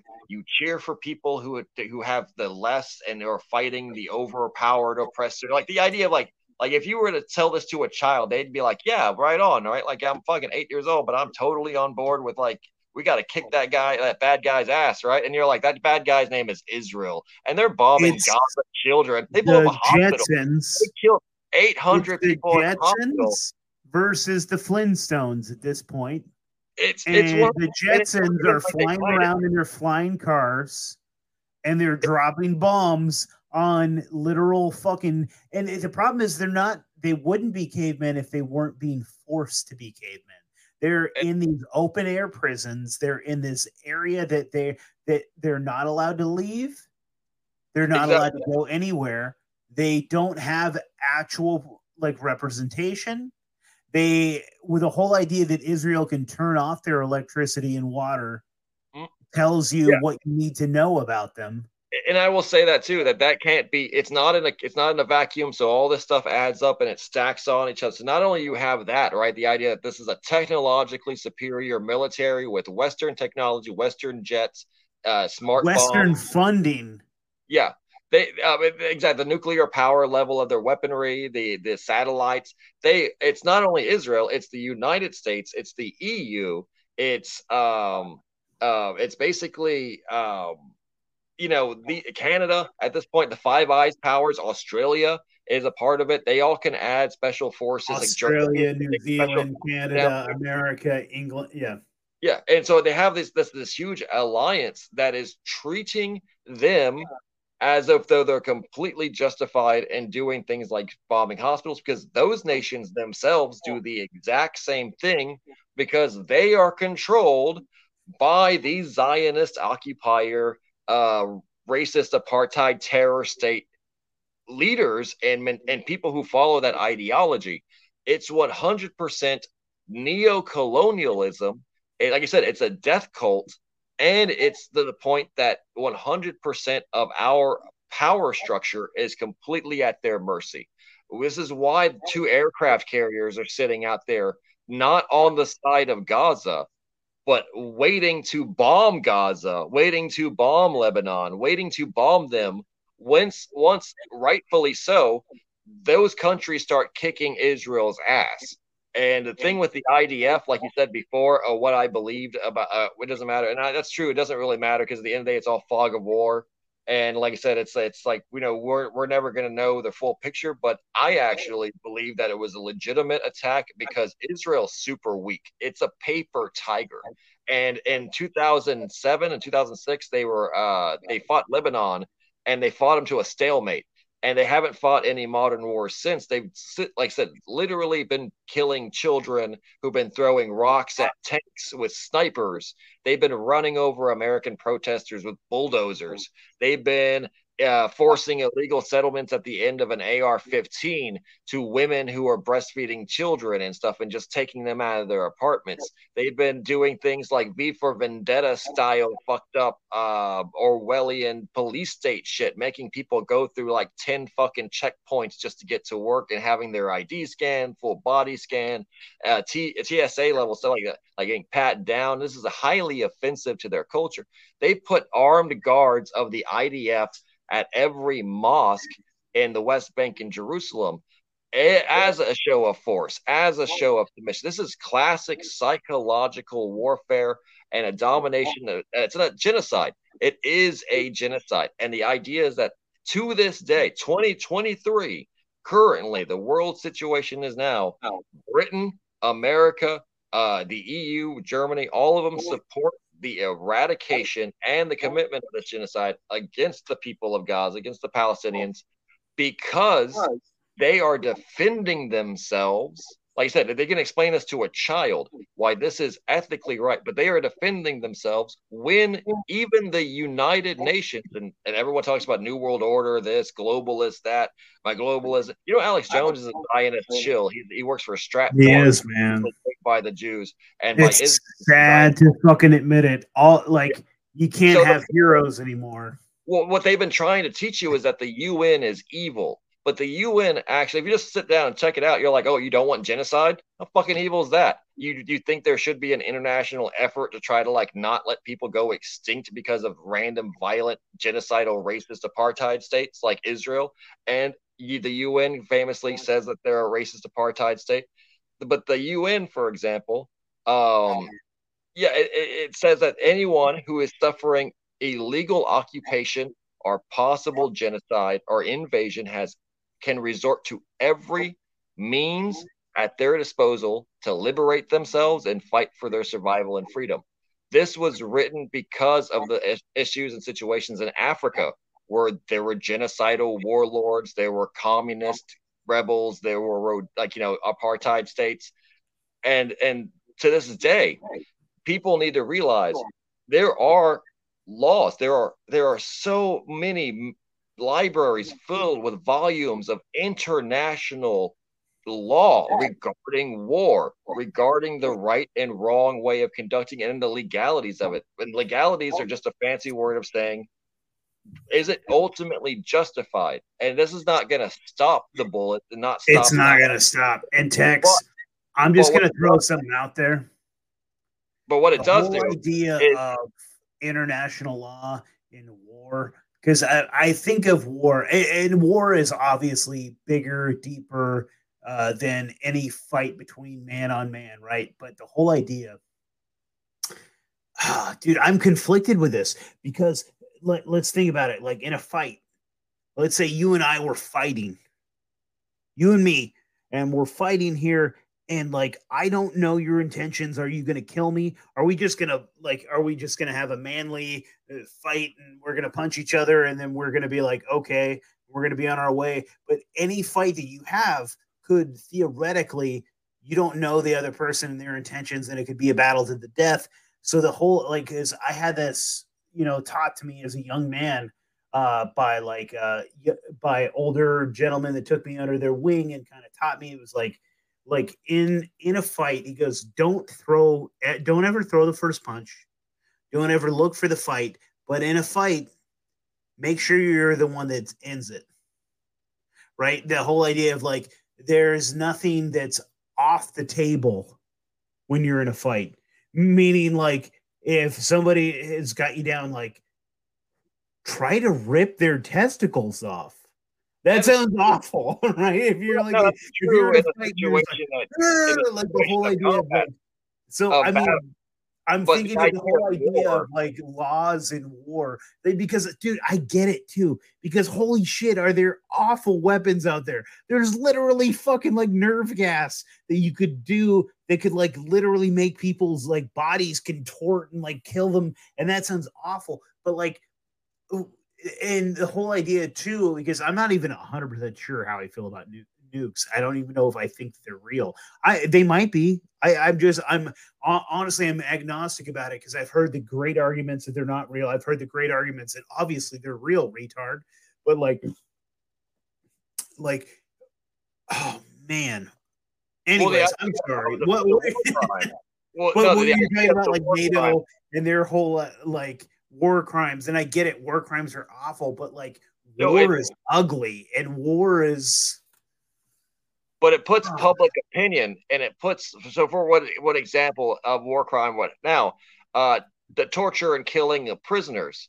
Now this is a very small detail and everyone always says a thing like well if they're if you hate them if you're an enemy shoot them why do you take them prisoner and stuff it's because it's a, it's a subtle long-term psychological strategy to prove moral superiority which can win hearts and minds and like you said, there are no real winners in war. It's just who proves that who survives, right?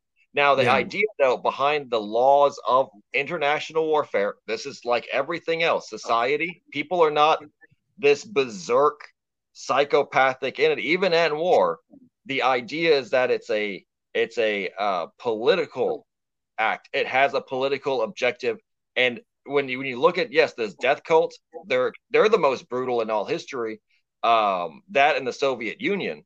And yes, hundreds of millions of people have died in the last 100 years. Say, for example, one fifth of the Korean population of North and South Korea during the three year Korean War, one fifth of the population. 80% of the Japanese infrastructure burned to the ground during four years of war with the United States.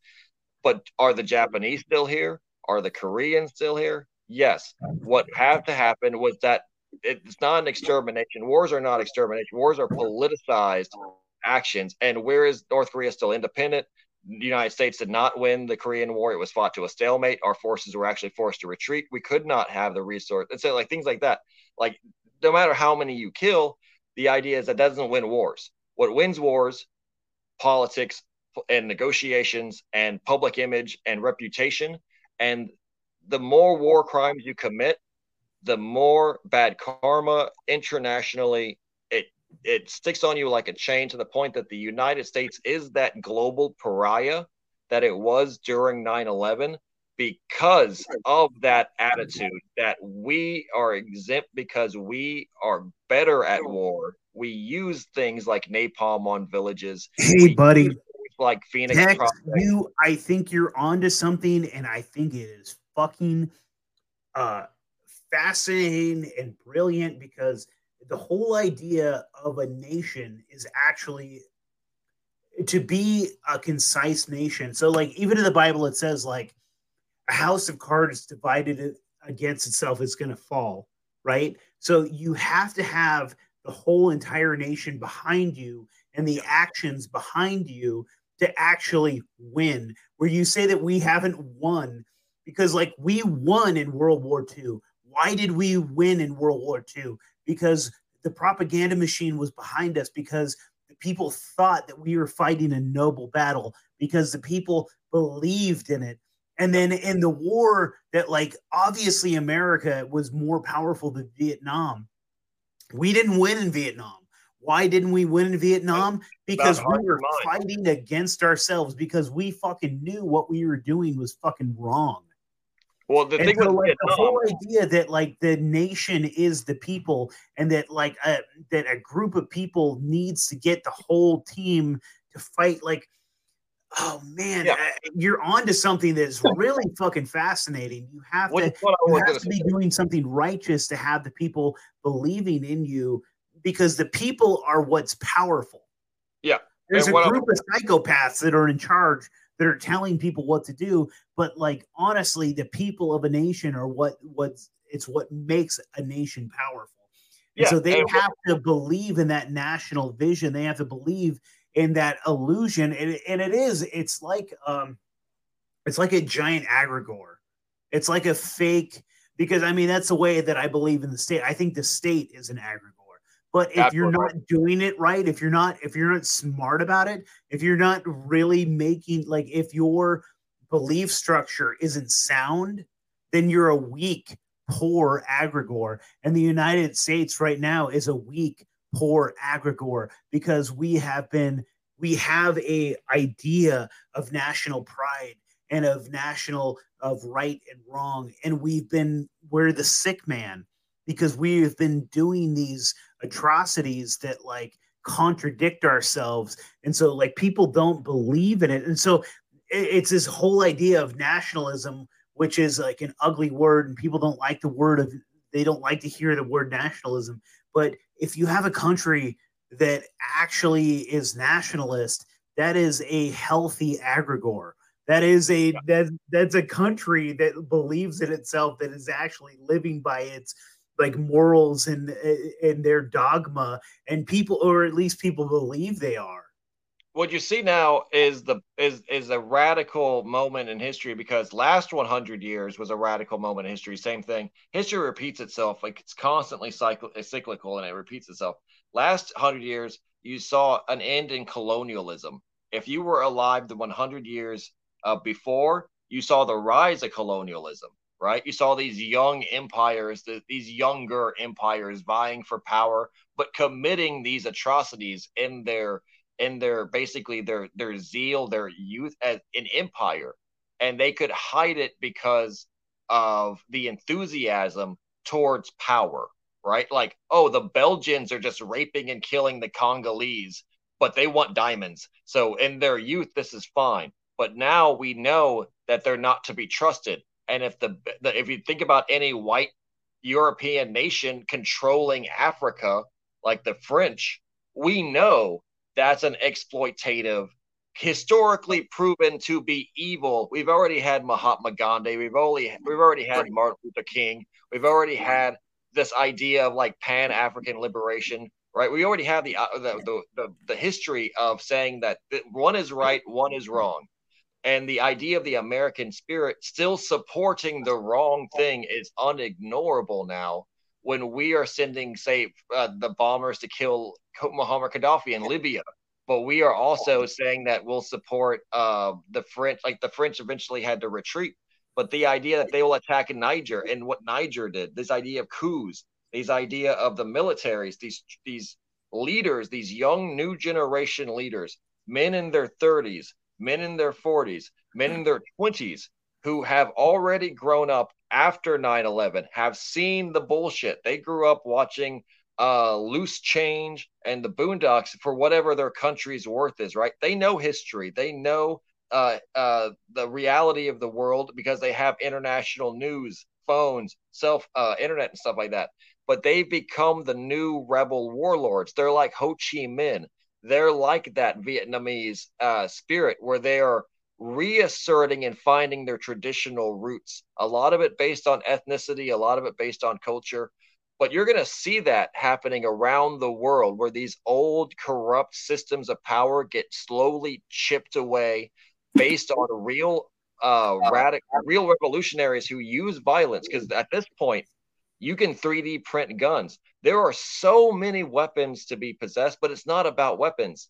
It's about strategy. It's about politics. It's about PR. It's about things that the Pentagon admits it can't keep up with. Cyber war. Because uh, reality is perception. Well, it's it's a war. It's, so it's all part of the war. Reality, what becomes narrative is, yeah, man, you're you're right, bro. Because well, that's what the war crimes thing. Talking about a narrative war, you're talking about people's perceptions of yeah. what they see, and so ultimately ultimately becomes the history. What ultimately becomes the narrative is people's perceptions of what actually happened. It's not what actually happened. It's what people's perceptions of what happened but and, and that's the same thing here. I don't think in 100 years anyone's going to have an accurate picture of history, even though every single thing is documented online. Because it's on not Twitter. possible. It's it's going to be you and me, Tex. You yeah. and me, Tex. We could go to a concert. We could go see I don't I don't Lil Uzi Vert or whoever's the popular person right now. Whatever mumble rapper is like the the the rapper of the time you and me could go see him and a couple of our friends and then we could all talk about the concert. And you and i could I, I could have had the best night of my life. You could have had the worst fucking night of your life. Yeah it's subjective. Yeah. It's subjective because reality is it's all perception and it's all our realities become that. And it's whoever is in charge of the mic at the time gets to say what happened at that concert. already.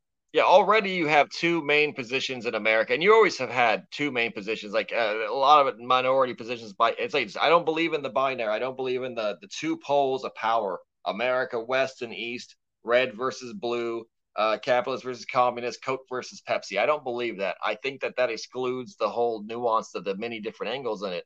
Um, but ultimately you have the idea that there is like a, a red pilled and a blue pilled re- reality, right? A, a lib Democrat, uh, woke LGBT type Q uh, pro type world, and the opposite of that, right? Your conservative uh, theology. I believe the American Civil War is already occurring. Or even the idea of LGBTQRS, ABT dollar yeah. sign is a thing.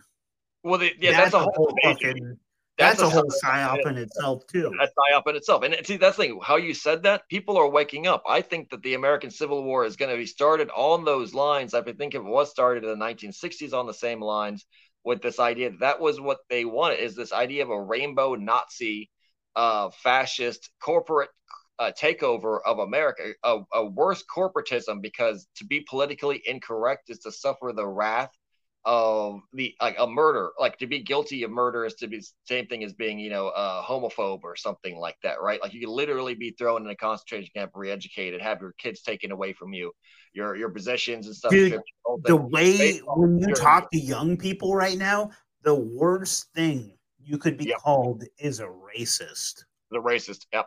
Exactly. I'm so like, what, what is a racist? Give me an explanation like give me a fucking you know, you, you you say what is a racist, and they're like, they have a hard time even telling you what a racist is, because and, and a racist is now just a construct. Yeah, a and, racist is whatever the bad thing is. The racist is now the word racist. That's like calling someone the devil.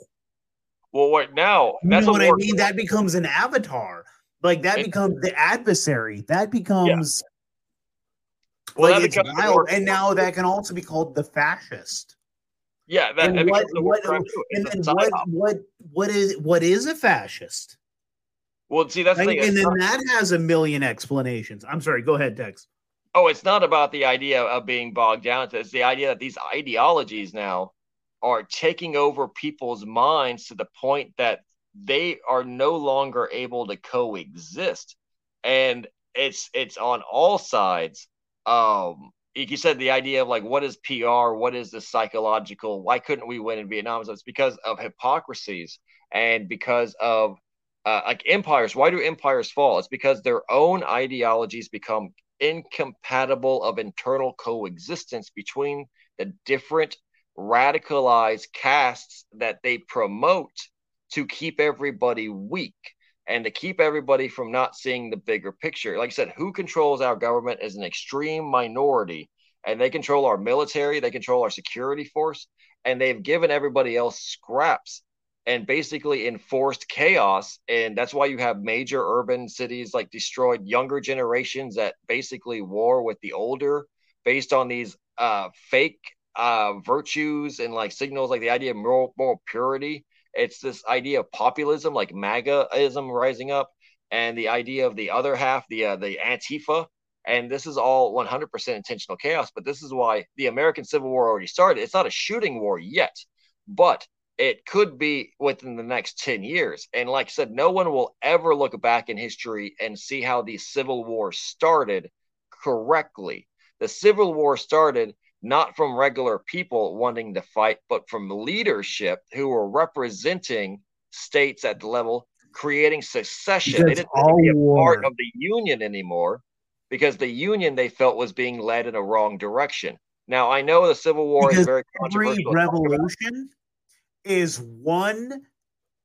It's one powerful like mafia family wanting to take over yeah. another mafia family because there is no actual revolutions that we've ever seen ever that have been a real groundswell revolution. Because they've all been co-opted and uh, have all been controlled by one powerful oligarch trying to take out another oligarch.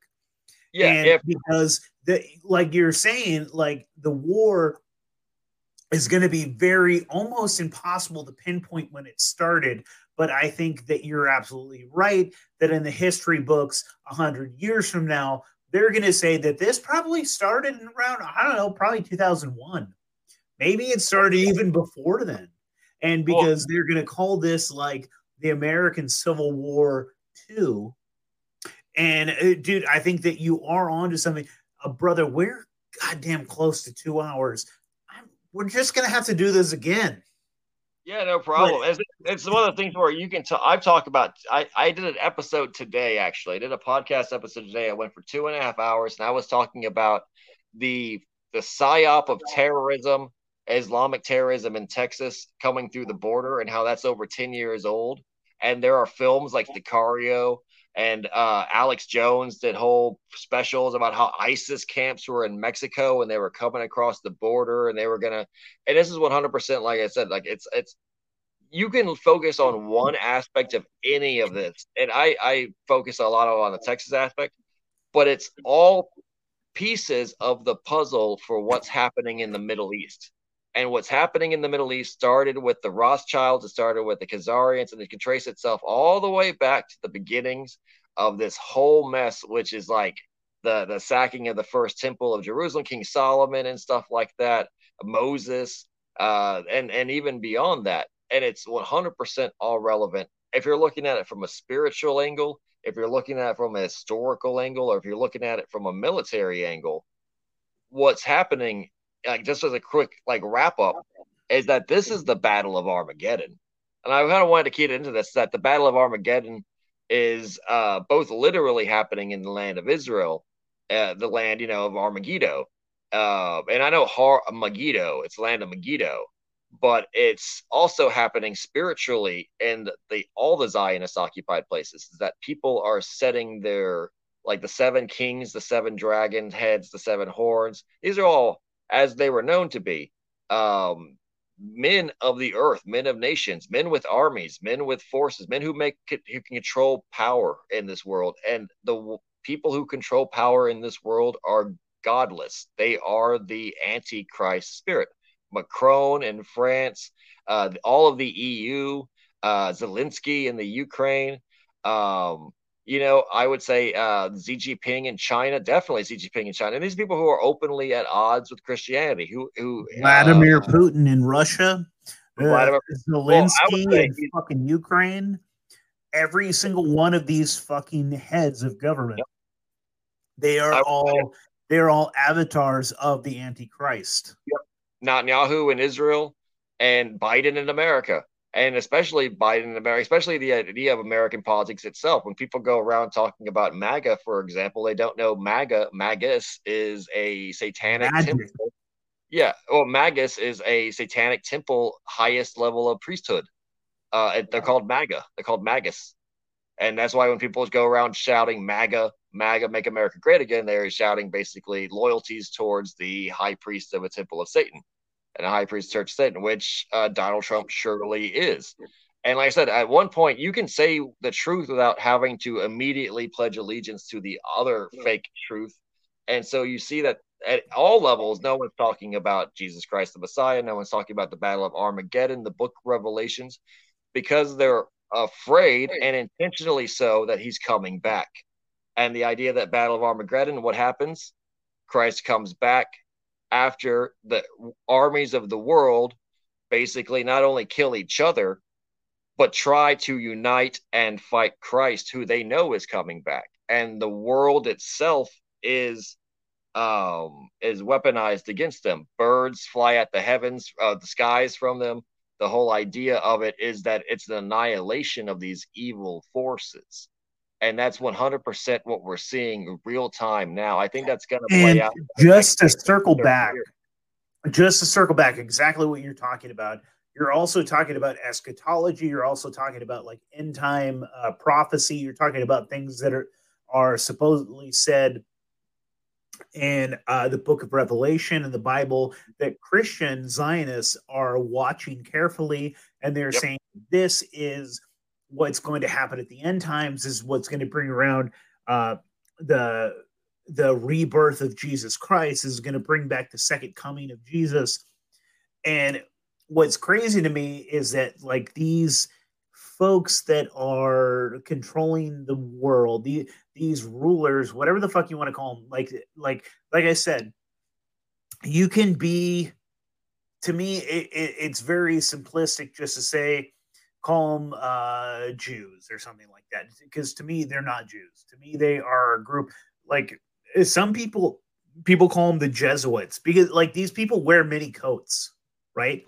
So you can call these people the Jesuits. You can call these people the Illuminati. You can call these people the globalists. You can call these people whatever the fuck they are. Like it's a small group of psychopaths that run this. They don't actually believe what they're selling. They're selling a false um like they have their own beliefs. They have their own eschatology. They have their own end time revelations. And they were integral in writing like let's say like the council of nicaea and uh, the control and um, of what is now written in biblical text for the majority of the world at this point whether you're reading the quran the torah the bible whatever whatever you're reading they were very specific in putting certain things in there and leaving certain things out. Uh, this group of psychopaths um, ha- make you think that by carrying out certain things by construction of a certain building in a certain place at a certain time for the third time this is going to now bring about the you know this whole prophecy fulfill it and now christ is going to come back and bring around the end of times. And like to me this group has another agenda. They know what they're doing. It's putting them in places of power and the majority of the world is just going by what they think is going to bring about Jesus, what's going to bring I, about the Christ. I agree. And a great way of thinking about that is the symbolism. Like, so people think in the book of Revelation, uh, there are monsters and there's this great psychedelic type of like uh, hell on earth. You know, the dead are walking on the earth and the sky is red, and like all this like like insect people are coming from portals that are opening up. They think this extremely extravagant thing. What I would like to always say is that that is what an ancient man who is having a vision of modern warfare and and is trying to his best in his own occult way. Because remember, John of Patmos was a uh, was a, a Chaldean. He was an astrotheologian. He was one of these members of the Illuminati who started having visions, converted, and was punished by being put in Patmos, the island. So he was referencing in his own symbolism, in his own uh, idea, what he was shown, which was these modern wars, the idea of jets, helicopters, men with firearms, uh, men in chariots, armored tanks. The idea of the the the insect like armor, chest plates, and that's and people are thinking Book of Revelations. Oh, when is when is the the scorpion men locusts going to come out of the portal of the the seventh? And they think of these extravagant type of of realities that, that aren't real. They've been pushed. That agenda has been pushed by these Illuminatists who believe this separate eschatology that has been made into the dominant mainstream popular eschatology. A big factor, uh, the Left Behind series. You know that Left Behind series where people are raptured? 100% bullshit. Never happens in the Old Testament, never happens in the New Testament, never prophesied to happen in any book of Revelations or apocalypses by any Gnostic classes. 100% a modern American invention by Freemasons who. Scofield Bible yeah, who didn't American want Christian Zionists. Yeah, None of the, this theology existed prior to around 1870 to 1890. 100 all brand new constructs. Yeah, yeah, it's all complete bullshit. And it, it's it's like how the Mormon Church uh, basically wrote a lot of its scripture. They made it up. It's just a guy who knew Freemasonic rituals and rites and passages of Solomonic temples and was like, Yes, I have this Old Testament knowledge because I directly am in connection with the divine, which is how most of these uh these these these cults like Scientology. If people really knew how influential Scientology world was to the world of real politics, espionage, intelligence, etc., they would freak the fuck out because that's provable modern invention by a cult leader who's just literally creating like concepts based on yeah like eastern esotericism yoga practices and things like that but it is a cult of personality. It is a 100% demonstratively artificial create if you want to make money you make a church type situation. And and people are like well how influential are they? In a thing called Operation Cinderella, the Church of Scientology embedded 5,000 plus deep intelligence operatives into the American uh, federal government, from the FBI to the White House. They 100% had the most extensive and successful espionage spy spy operation on the American government, better than the Soviet Union ever had and they were feeding all of that information into the Church of Scientology. Almost as good as Mossad. Or, or the or the Mossad. the, no, the whole thing, yeah, that's true. Like no one will ever say the truth, and that's uh, senators and congressmen have come out and said that if people actually know about the extent of the infiltration of Israel into the American government, they would immediately revolt. Like they would. Well, and it's also to me, it, it's it's people that foolishly see a separation between the two. Yep. That or Saudi yeah. Arabia or any of the global regional or any of them exactly because yep. to me and, these these psychopaths they are not playing one group of people over another they are this is when we call them globalists i mean they literally see countries as like they're like we're we're it's like football teams to them they don't give a fuck who wins well, if you look at it now, for example, and I know I know we're want to cut it short and everything. This is just parts of the conversation that we should have next time. But uh, internally, the feds are the ones who create all the Antifa, BLM, all these uh, you know ACAB groups that are causing all this chaos, these riots, these protests. It's the federal government and the Soros. It people. was the feds that made the Bolsheviks. It was the yeah. feds the that made. It was the feds that made the Hamas. Exactly. It was the, the feds that made the Proud Boys. Yes. It was like the feds 100%. that made. Yeah. How do you how do you beat your opposition? You become them.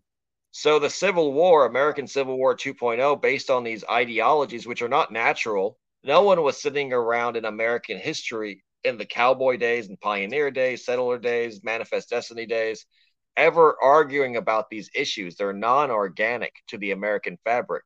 But now, since the federal government, Zionist controlled, death cult controlled, Illuminati controlled, are pushing this agendaism, you're going to start seeing federal governments taking advantage of that, like agencies like the ATF, DEA, um, immigration, for example, and all these new immigrant populations, all these new, uh, you know, lifestyle choices, etc., and radicalizing the shit out of these people, giving them guns, giving them training, giving them weapons, and then using them for false flag operations, uh, mass shootings, acts of terror, etc. But you're going to see in like five to 10 years the shit that's going on in the Middle East happening in the USA because they got their experience in the Middle East over the last 20 to 30 years. Well, and you have been seeing it this whole time where yeah, like they'll take someone uh, that is like special needs, like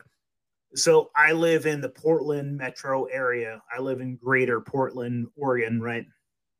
I don't live inside of Portland.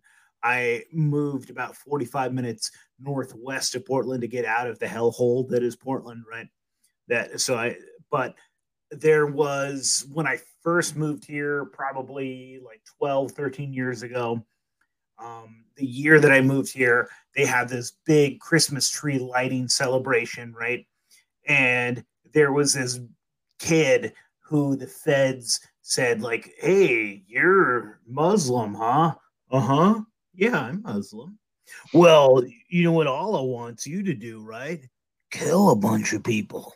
So why don't we uh you know and they did this whole thing this entrapment where they took this poor special needs kid. Like i'm pretty sure he didn't have like you know he was he wasn't like full retarded, but you know what I mean. Like he he didn't oh, have yeah, a full deck of cards, right? He was like a young, dumb, probably like whatever the fuck, you know what I mean? Double digit well, IQ kind of kid. No, I totally get it. I totally get it. And like and, they did this thing in Dallas. They got a guy who was literally a loser, loner, didn't have a friend in the world. His parents even described him as someone who just didn't like he wasn't like intelligent and like his parents knew it. And he was radicalized online by the FBI.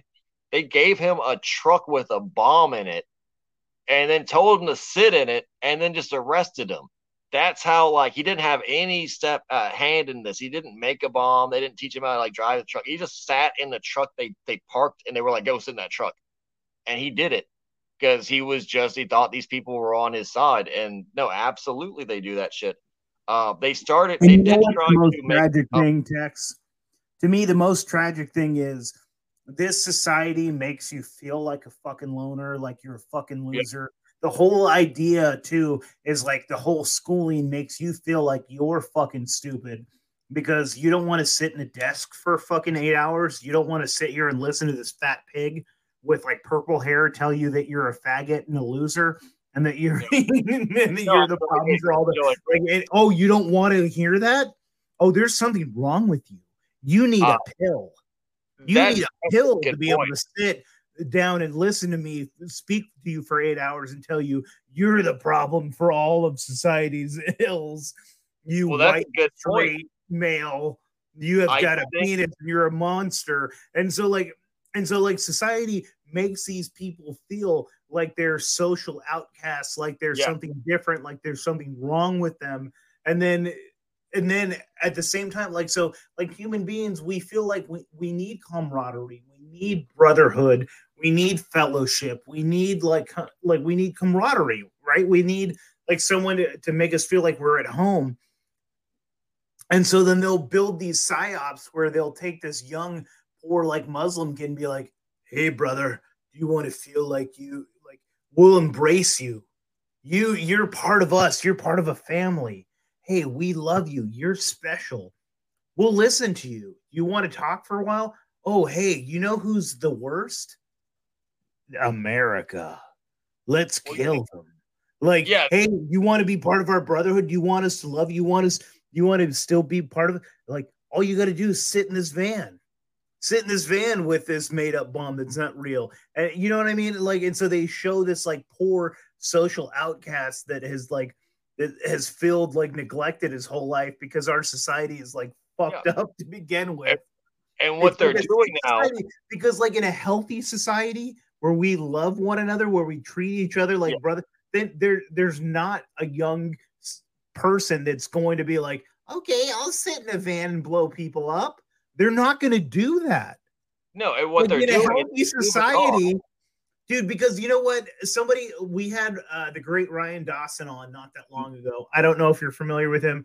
I love Ryan Dawson. He's a great, fantastic researcher, but he's he lives in South Korea, and he's talking about how America is going down the fucking tubes, and he's talking about how like the fentanyl crisis that like yes all the fentanyl is coming from china and it is kind of like this sort of kind of warfare but he goes like what's the real cause it's because americans it's the thirst for drugs. And why is there this thirst for drugs? Because we're so fucked up. Because i live in south korea. He goes i live in south korea right now.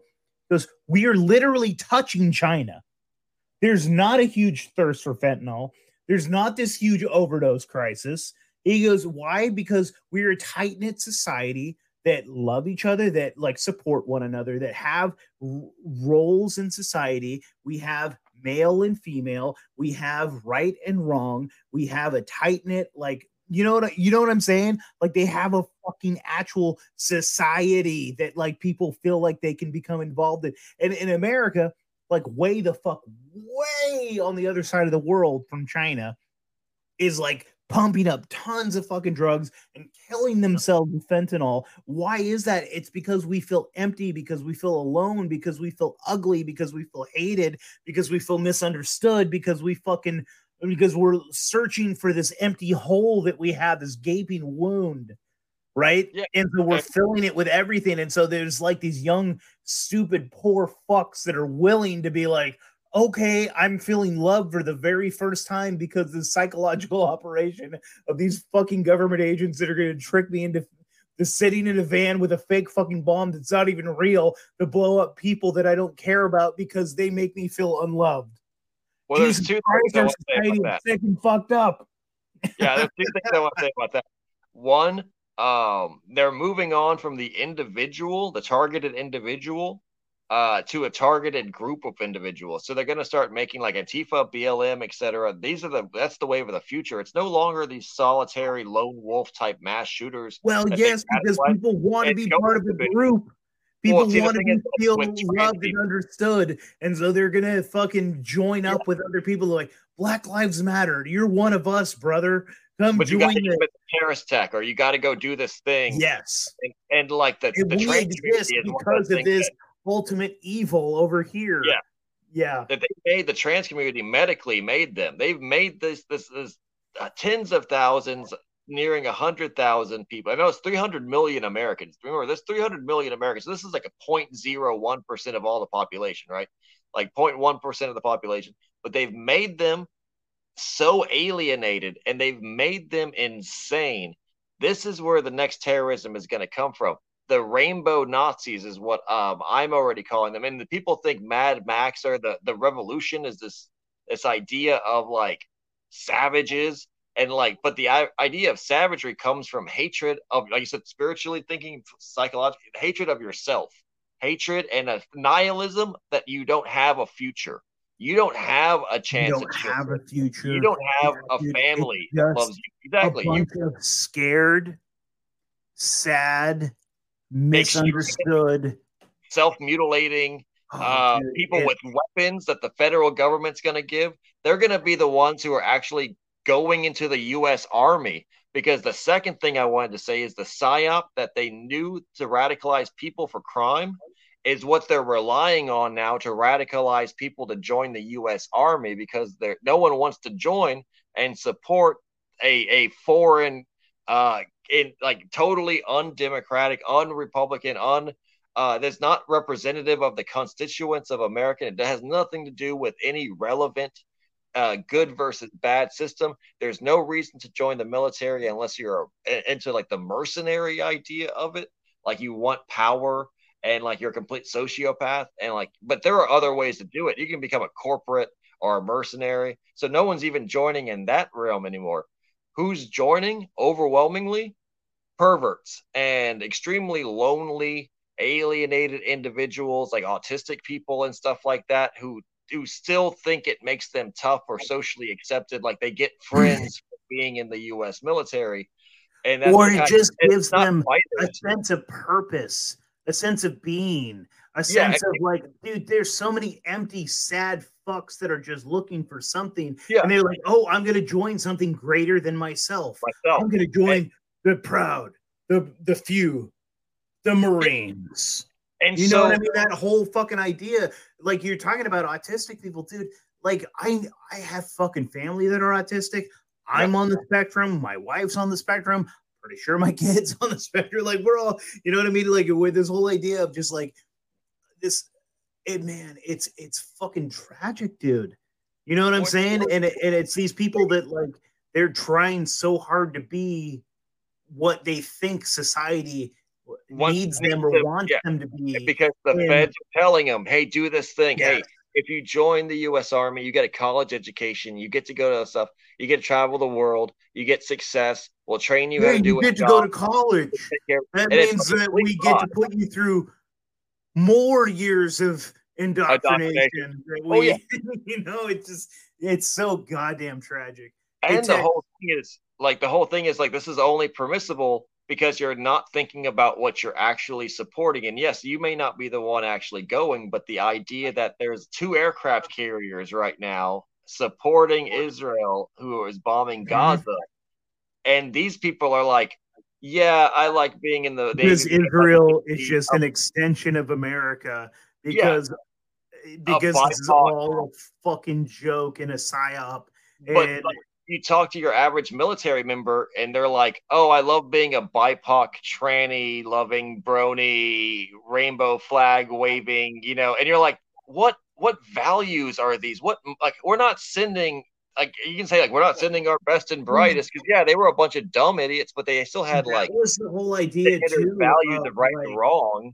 Yeah, because like remember what I said. The whole idea of like a country, whether whether right or wrong, the whole idea of a country that actually believes in nationalism is a healthy country that believes in their own uh, that believes in their own lies. Like because every country is built off of um, stories. Like even rome was built of romulus and remus right? That whole idea you have to you have to embrace the idea of rome. And when rome fell it's because they lost the idea of Rome because what was more powerful than even uh, a Hannibal was Rome was an idea. You couldn't just conquer it. It wasn't just a place. You could like Rome was in the people's minds, but once you've infected the mind, the mind virus, once that is taken over, then we might as well just be LGBTQRSABTV fucking HIV fucking you know like America is done because the the mythos, the idea, the uh, of what America was is done. It's dead. The American Empire is dead. Yeah, they started and, flying the rainbow flag on military bases. This is true. They started flying the rainbow flag on military bases in the Middle East. It's not just the rainbow flag; it's the trans yeah. pride flag. It's the yeah. pride progress flag. It's it's it's so it's we've gone so fucking far and it and whether people like it or not because like i'm coming from an anarchist perspective i'm a recovering anarchist tex. Like, like that's silly to say but like i've been an anarchist for the last like eight years or something and and and i have always looked at nationalism as the enemy and i'm like i don't know if nationalism like nationalism can be weaponized. Nationalism can be ugly. Nationalism can be the enemy in a lot of ways. But sometimes, like people need a mythos uh, of like this idea of a people to believe in to keep them homogenous, to keep them like together. They need something to tie them together uh, to like to build something strong that can fight against the invaders. Otherwise, if we don't have something, yep. whatever that is, we are going to be destroyed from the inside out. And yeah, we are going to be taken over from these globalists because the same people that think that the idea of nationalism is the enemy are the same people that want to devour us. Yeah, and I would like to point out that say if we were going to have American Civil War again, uh, think about just how weird it would be because the Union, the USA, would have rainbow flag, uh, you know, New World Order, globalist type, uh, global homo type values. And if they won, hypothetically, say history repeat itself and they won, history would be like, no, these were the good guys. The you know what? And that's what makes Russia. Russia like, has less people than us. They have less money than us, but I think that maybe Russia is stronger than us because they have yeah. a strong mythos. The, the idea and America's of mythos is dead. Yeah, a civilization. What makes the the America literally is chaos. What tied Democrat and Republican, what tied uh, left, right, center, whatever yeah. the fuck was the American mythos. Yeah. And I really feel like the American mythos of the American dream uh, that what like maybe we disagree, but hey, we'd fight for each other's right to believe in whatever we want to believe. To me that inversion has already been taken over. That subversion has already taken its place. And dude i honestly like as like russia is kind of like the fucking it's it's kind of like a it's like a trucker stop of europe. It's like this little spot where there's like you can you know it's it's not a fucking strong country in a lot of ways but their mythos is strong the people are strong that people believe in that shit. I would also say they are a very strong country, and, and what they've proven is actually that the West is uh, far, far weaker, not than Russia, but far weaker than we like to pretend we are. Reality check. But why is the West weaker? It's because the people don't believe yeah. in the mythos. Yeah, we have no loyalties. We have no uh, intentionally. Because we undermine ourselves. Yeah, we worship money the whole idea is that who, like uh, you could say Russia Russia worships Putin, Russia versus Russia, Russia versus uh, their own religion, like the, the idea of the Russian Orthodox Church. You know what the West worships? Money. You know what though? You know what money gets you? Nothing. It gets you a pocket full of money and a you bullet in the face. It, love because money is the root of yeah, all the root of all evil. Yeah, it, it's like the idea of, of of being like um you know you can you can have served with honor in the U.S. military and still have trouble paying your rent when you get out, and there that's just people will walk all over you, and you become a lesser member of society because we don't honor any other commitment besides your wealth, and that's why we don't care about what the the identity. It's all it's all a sell. It's all a con. It's all to make money because it's all capitalism and so the idea of like what this thing even was that united people, it's it it's it it ceased to officially exist when Rockefeller bought the United States in 1913 and you know the League of Nations and so like the idea that that's a very old concept even in itself and and even then the idea of the Civil War I, I always keep bringing in Abraham Lincoln was like the Joe Biden of the 1860s. It's just that through the lens of perspective, we're like, yeah, the USA, yeah. the Union won. Well, slavery. slavery 50 years, bad. how are they going to see Joe Biden? How are they? If a civil war broke out right now, and say by by just the example of the U.S. Army being the U.S. Army and having like trillions of dollars worth of budget, and it crushes these rebel states, whoever we they don't know that George Washington. Maybe George Washington was a giant fucking fat loser piece of. We don't know anything about him. We well, only even, know that he was a Freemason because of the paintings involved. We only know what we are told about him. I know nothing, dude. Fuck their history, fuck their history books, fuck what they want to say. All I know about- is what I can see in my own hands, and then even then, you have to yeah. question what you fucking see with your own eyes. At this, you talking about these pervert societies and when did they get in power? So you know, Benjamin Franklin, one of the first founding fathers, was in the Hellfire Club in England during the time uh, leading up to the revolution. And then when he got too hot because he was, you know, American and they were British, he went to France and was a member of their Illuminati. And basically, yeah. the idea of the exactly like the idea that America has ever been separated from European Illuminatists and like this cult, whatever it is. Our fucking country was founded by Freemasonic deists. Exactly. That were That's mystics cool. that were, yeah, I mean, these were all fucking Rosicrucian. They were all fucking Illuminati, Freemasonic yeah.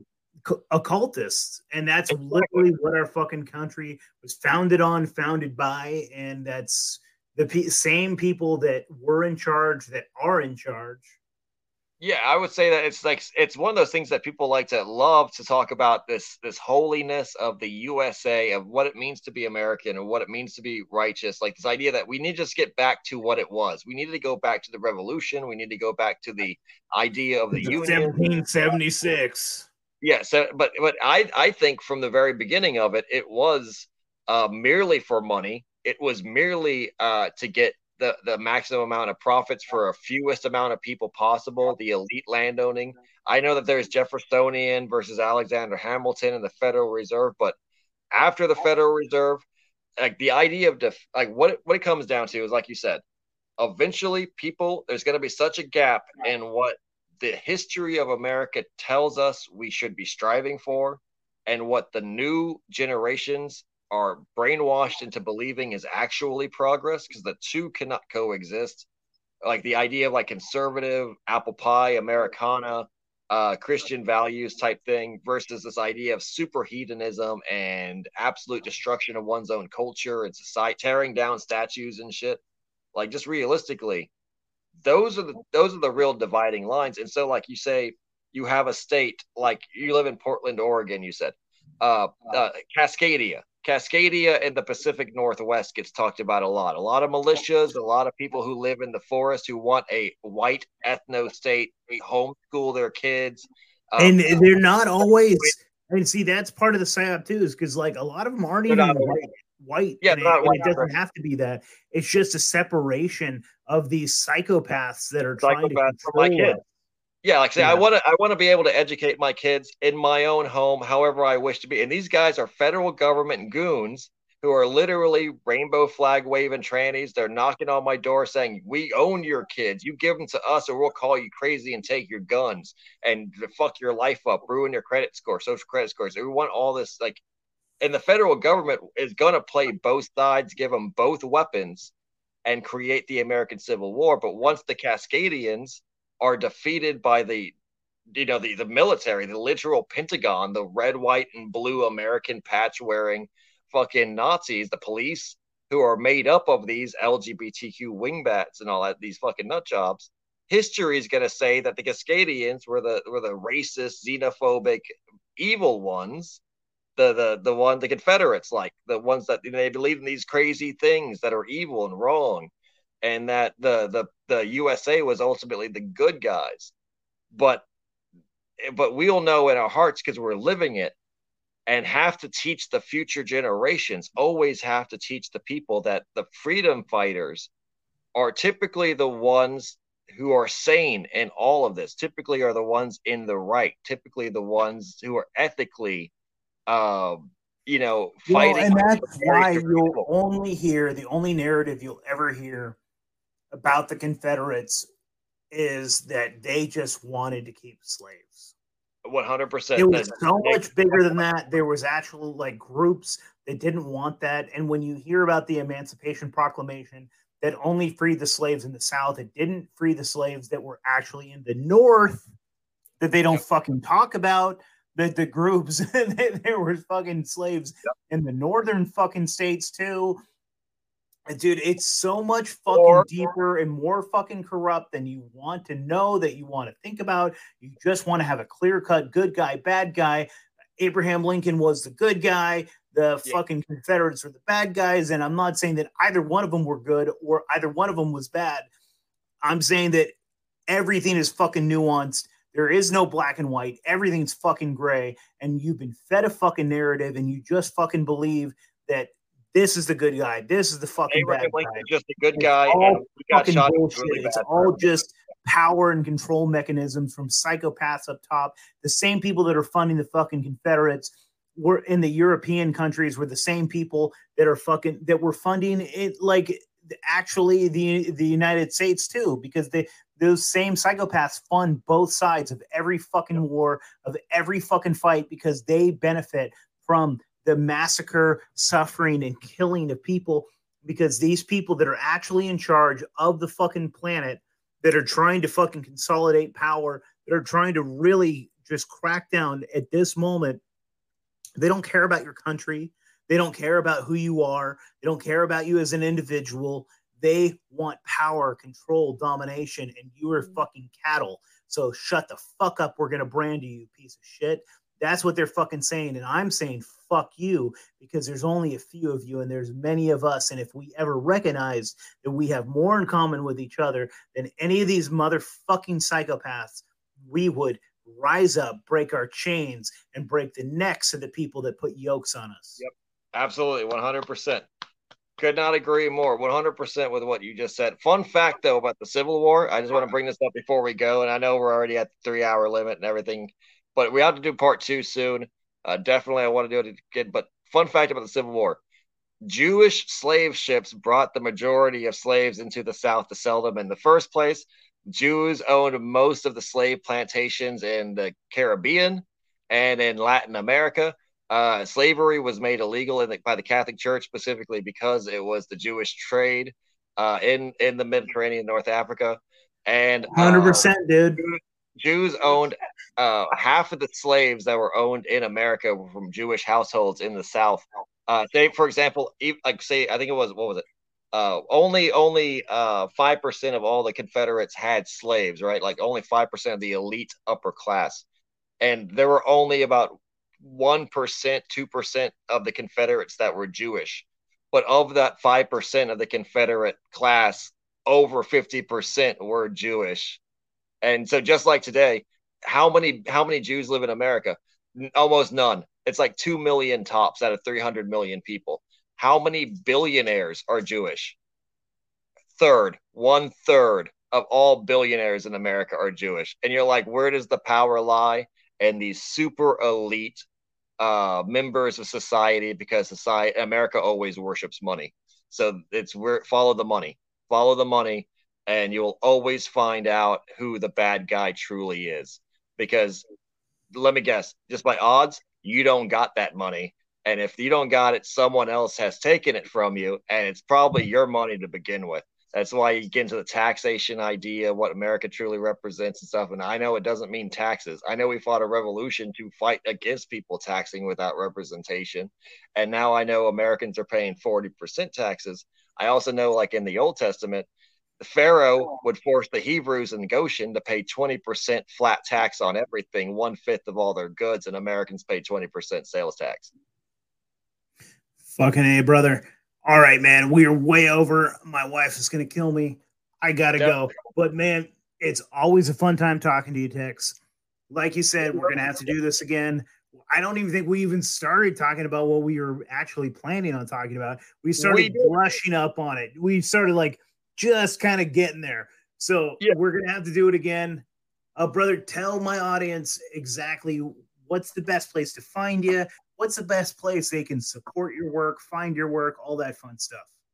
Um, because I'm so shadow banned, this is obviously if you're listening to this in the future and everything, you may not be able to find me where I'm saying I am, but uh, currently Twitter, X, whatever you want to call it, X formerly Twitter X, that's my social flagship, uh, social media flagship. You can find me on Instagram on a backup account, but if you want to find all the links, link tree slash Beyond Top Secret Texan. Twitter X is at Top Secret Texan, just tell you that. And uh, you can find my podcast on all the major podcast sites: Spotify, iHeartRadio, um, you know, Apple iTunes, all that good stuff. It's on everywhere. Uh, I have a website, podpage.com slash beyond top secret Texan to find the episodes there if you don't want to do the app thing or anything. If you want to find on a web browser, all the episodes are free. Basically, all the new ones of the last like two years are free. Um, over 400 episodes. And uh, I had over 600 videos on YouTube. I always had the instinct to pitch that, but you can find those videos on Odysee right now. That's an archive but check out the podcast. Currently that's all i'm doing right now is creating the podcast creating episodes uh, every two days um, you know as a schedule. And you can check out the halloween season right now if you're listening to this live. October is our busy season. We produced over 20 episodes so far. It's one episode per day. Uh, all these are full length episodes all of them covering really thematic really seasonal um, you know subjects but I also cover politics extensively, Texas politics specifically, conspiracies of all kinds, military matters, international, uh, espionage, all that good shit. And I approach it from a uncensored, completely experienced way, uh, you know, from an expert's eye. I, you know, will let you guys decide on which which you you know prefer, but all of it's there for you. It's full spectrum, everything from UFOs to the occult to the uh, you know, um, hidden history of the world to uh, the future and my predictions for it and everything like that. So definitely check it out. All, like I said, 400 plus episodes. Most of them are free, all on spot, uh, podcast format. Check it out. Beyond Top Secret Texan. That's the best way to search it up. Beyond Top Secret Texan. It pulls everything up. Hell yeah, dude. I will include your link tree in the show notes for this. And I appreciate you, brother. No problem, man. As a pleasure being on. Thank you for having me on. Love talking. Um, yeah, whatever you want to rock and roll again, just invite me on and we'll do a part two. Sounds good, brother. All right. Cheers, man. All right. Peace.